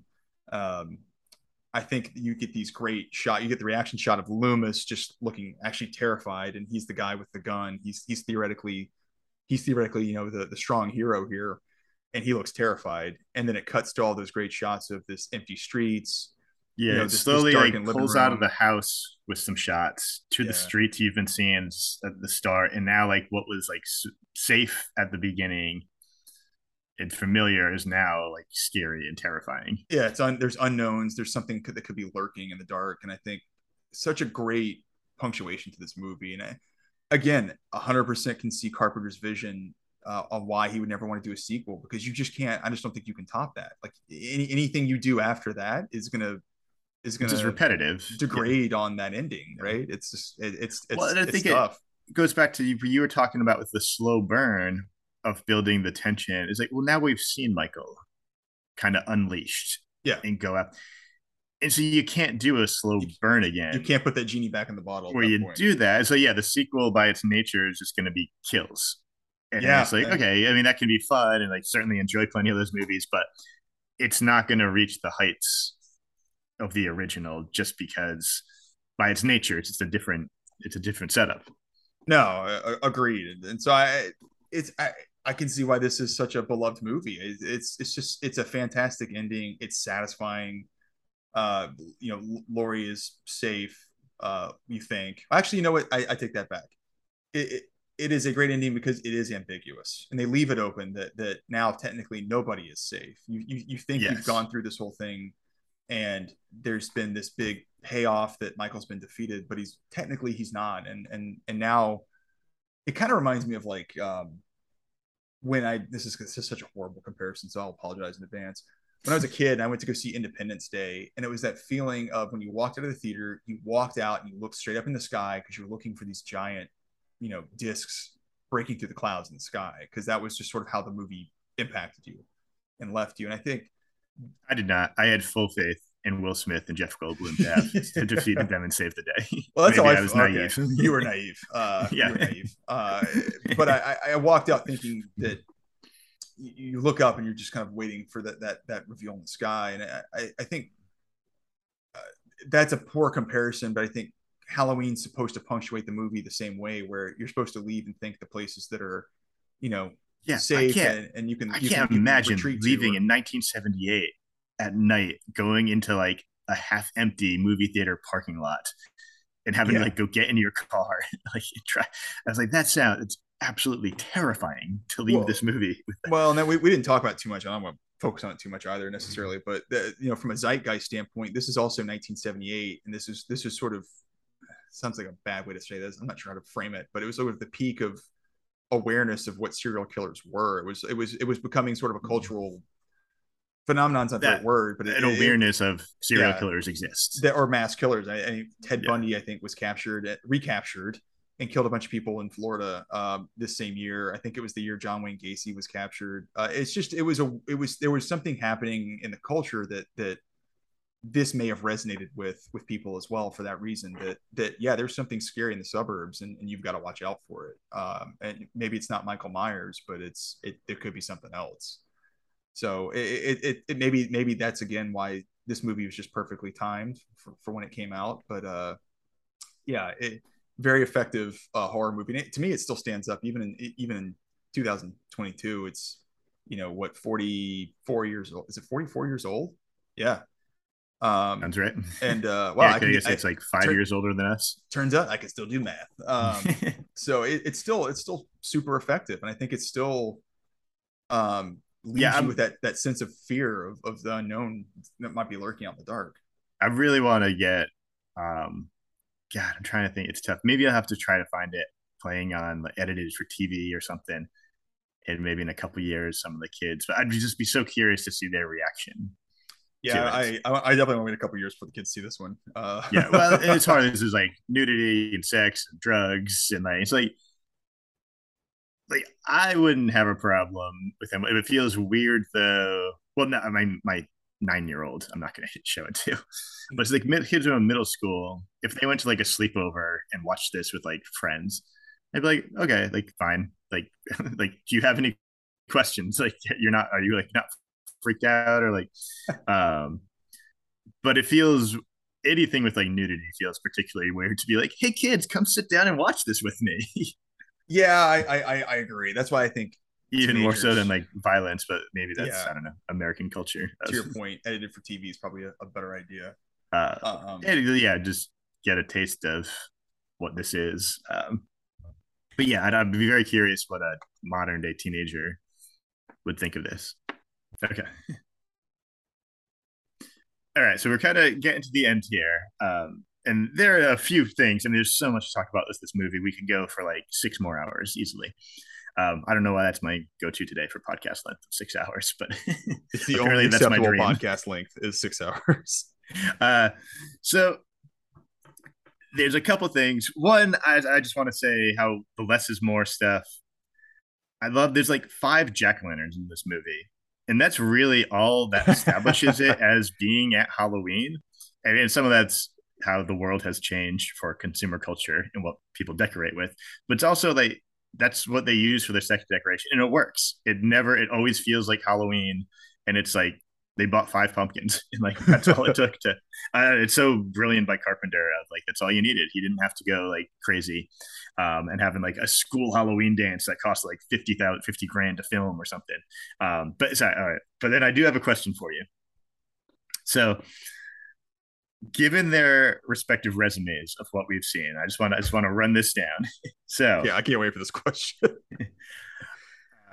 You're looking for a babysitter. And you get, your one resume is Laurie Strode, who is going to come and she's going to read with your kids. She's going to sit with them and reassure them when they're scared of the boogeyman. She's going to carve a jack-o'-lantern with them. She's going to watch a movie with them. She's going to have a friend over for them to play with. She's going to put them to bed. Other alternative is Annie, who is going to... Her plan is to show your kids horror movies. And I know I'm cheating a bit since they watch the same movies, but show your kid horror movies, continuously scream at them about your dog, invite her boyfriend over to have sex, invite her friend and her friend's boyfriend over half drunk to fuck in your bed. The first chance she gets, abandon your child to another babysitter. Yeah, gets paid to pawn your child off on somebody else. So how much more expensive would Laurie have to be for you to go with Annie? At least a couple $100s, I think.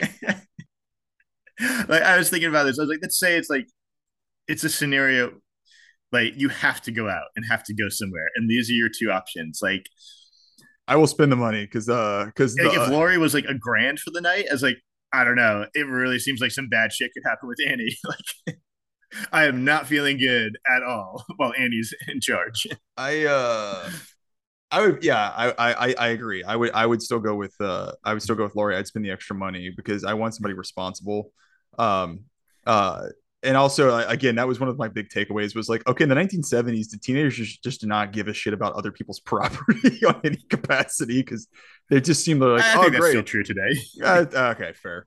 I guess it's just, it's very, it's accentuated here, if anything. But yeah, no, I'm still paying. I'll pay the extra fee for Laurie. It's probably a few extra $100, but well worth it because my children are not murdered. So I think that's that's worth it. And related to that, so does Laurie get like a tip after this, or like what does she get paid? That's what the sequel of this should be: is the parents trying to rationalize what's the appropriate payment for Laurie negotiating and her new rate. Yeah, for all of her friends being killed, her protecting two children, being stabbed in the arm, and falling down a flight of steps. I don't know. I think she probably deserves an extra. It kind of gives the babysitter an extra 20. You know, she fought off that crazy serial killer. Spoiler alert: saved her child. What is funny to me is in the sequel, the direct sequel, not the one we'll be covering, but the 1981 sequel to this is they never cover any of the parent. It's so weird. It's such a strange just vacuum of the parents are out doing stuff on Halloween. They're not. I think it's because of what we're talking about. How insane those scenes would have to be to like how do you rationalize what? Yeah, like you have to like just confront the absurdity of this too head on to do that. But yeah, I know I talked about jokingly of like wanting just a sequel or like I guess not even a sequel. I don't even know what you'd call it, but like a spinoff where it's just like the parents are out at this party and come home to like in the last 10 minutes is like them arriving home to find like Halloween has occurred while you were gone. Yeah, it's like an epilogue to the movie. Maybe is that the right word for it? Yeah, I don't know. Yeah, I don't quite know what else to call it other than yeah, you would need just 5 minutes to like let's take 5 minutes to wrap this up. But it's also funny, 1963, 1978, parents in Haddonfield do not spend Halloween with their children. Maybe this is what sets up all of the terrible parents we see in slasher movies later on, as well as just... At least they're around to be shitty parents. Yeah, it's like, all right, well, at least they're present. So that's something. I'd be drunk and telling them to fuck themselves, but...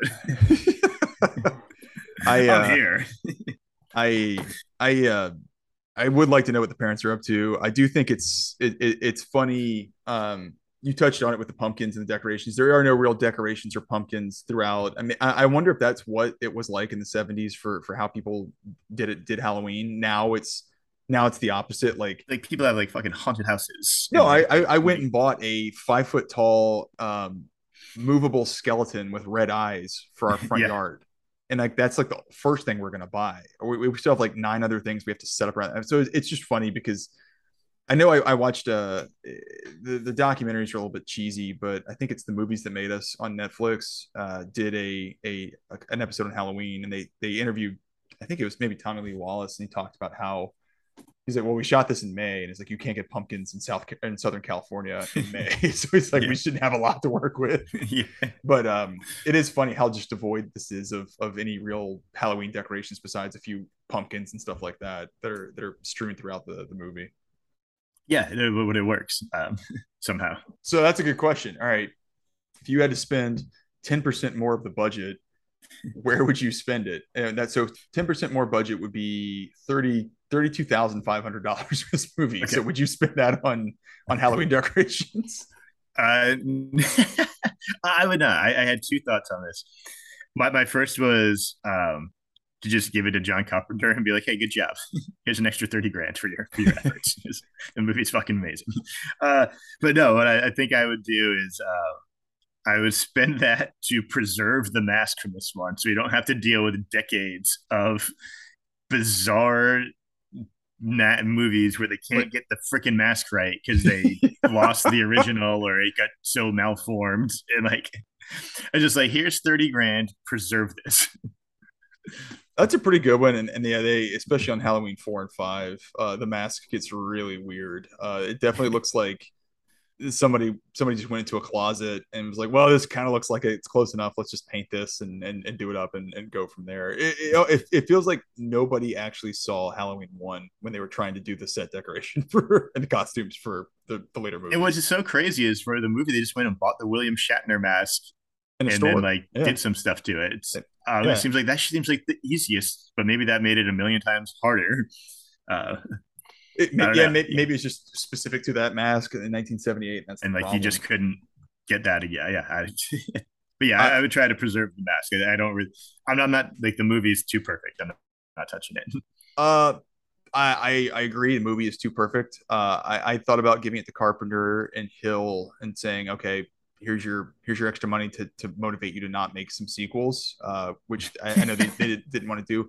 But I am going to go back, and I think because the movie is perfect, and if we didn't have the sequels, we wouldn't have anything to talk about on this fun series. So I would add the 32,000 back in to have a scene of after Laurie and Tommy Doyle get the pumpkin, they walk to a Spirit of Halloween and buy a bunch of decorations and actually make this look like Halloween.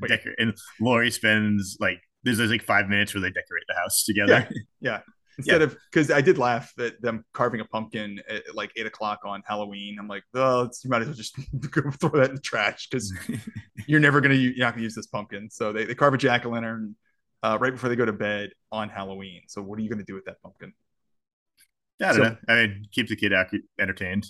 You're babysitting, killing time. Fair enough. So yeah, I would spend my extra 10% on Halloween decorations. I really want to see John Carpenter filming a scene in Spirit Halloween. I do too. That just sounds fun. It also makes me, we talked about it a little bit, but I also wonder with this movie if maybe John Carpenter kind of changed the definition of Halloween and what it is in terms of scary costumes and stuff like that. Because I know in the 1980s, if you were trying to go up for Halloween, every now and then, you would probably, as a desperation move, have to go to like a Jason Voorhees costume because it's like, all right, I got a shirt, I can have a fake knife and a hockey mask. Great, I got a costume. I don't have to do work. I know I did that a couple of years. Where it's just a real lazy costume. Where would you stick our friend Carl Weathers? Ugh, this is a tough one. There's just not a ton of roles that fit. So I guess. I mean, really, you're probably looking at Loomis or Brackett as a realistic casting choice or semi-realistic casting choice. I jokingly sent you I was gonna make him Tommy, and I kind of want to stick with that. Laurie's babysitting a 35-year-old. Laurie's babysitting Carl Weathers. Lord's babysitting Apollo Creed, and the absurdity of when like Michael Myers is attacking, and she's like, "You gotta go get in the room and lock the door." Carl Weathers just beats the shit out of Michael Myers, and like, it is this massive guy. But yeah, it's a tough. The only other one I could think of was Laurie's teacher, of just like. I was like, I don't know. That seems like a fun, charismatic, like Carl Weathers is like an awesome teacher. Like you happen to get a brief glimpse of, and it's like, what the hell was that about? I would probably put him. Well, my joke was going to say make him Judith Myers' boyfriend at the beginning, but no one would believe because exactly because he's too virile. There's no way people are going to buy it. You just have like 45 minutes of like. Michael sitting out the door, like just waiting his watch, like waiting to go in. Yeah.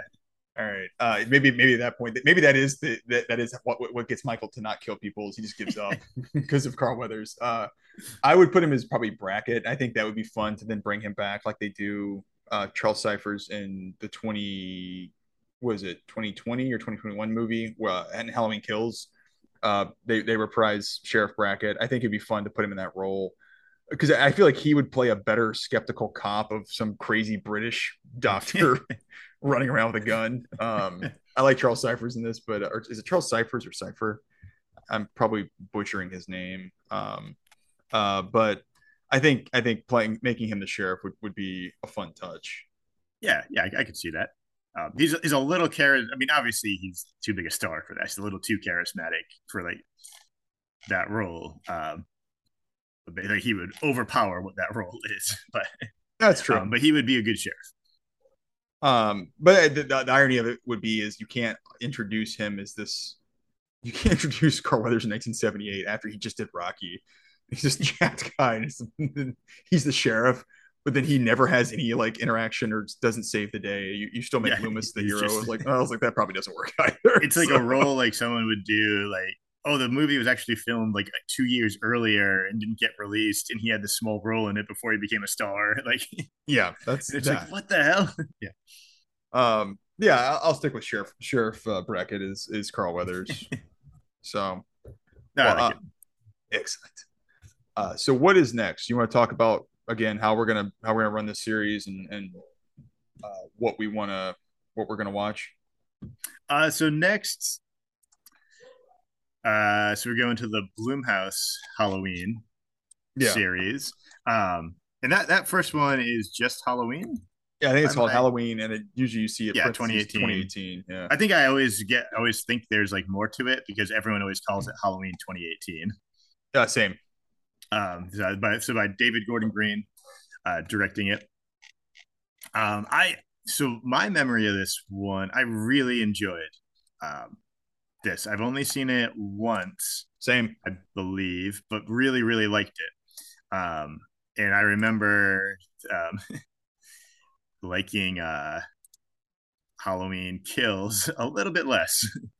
Same. I think we'll certainly talk about it.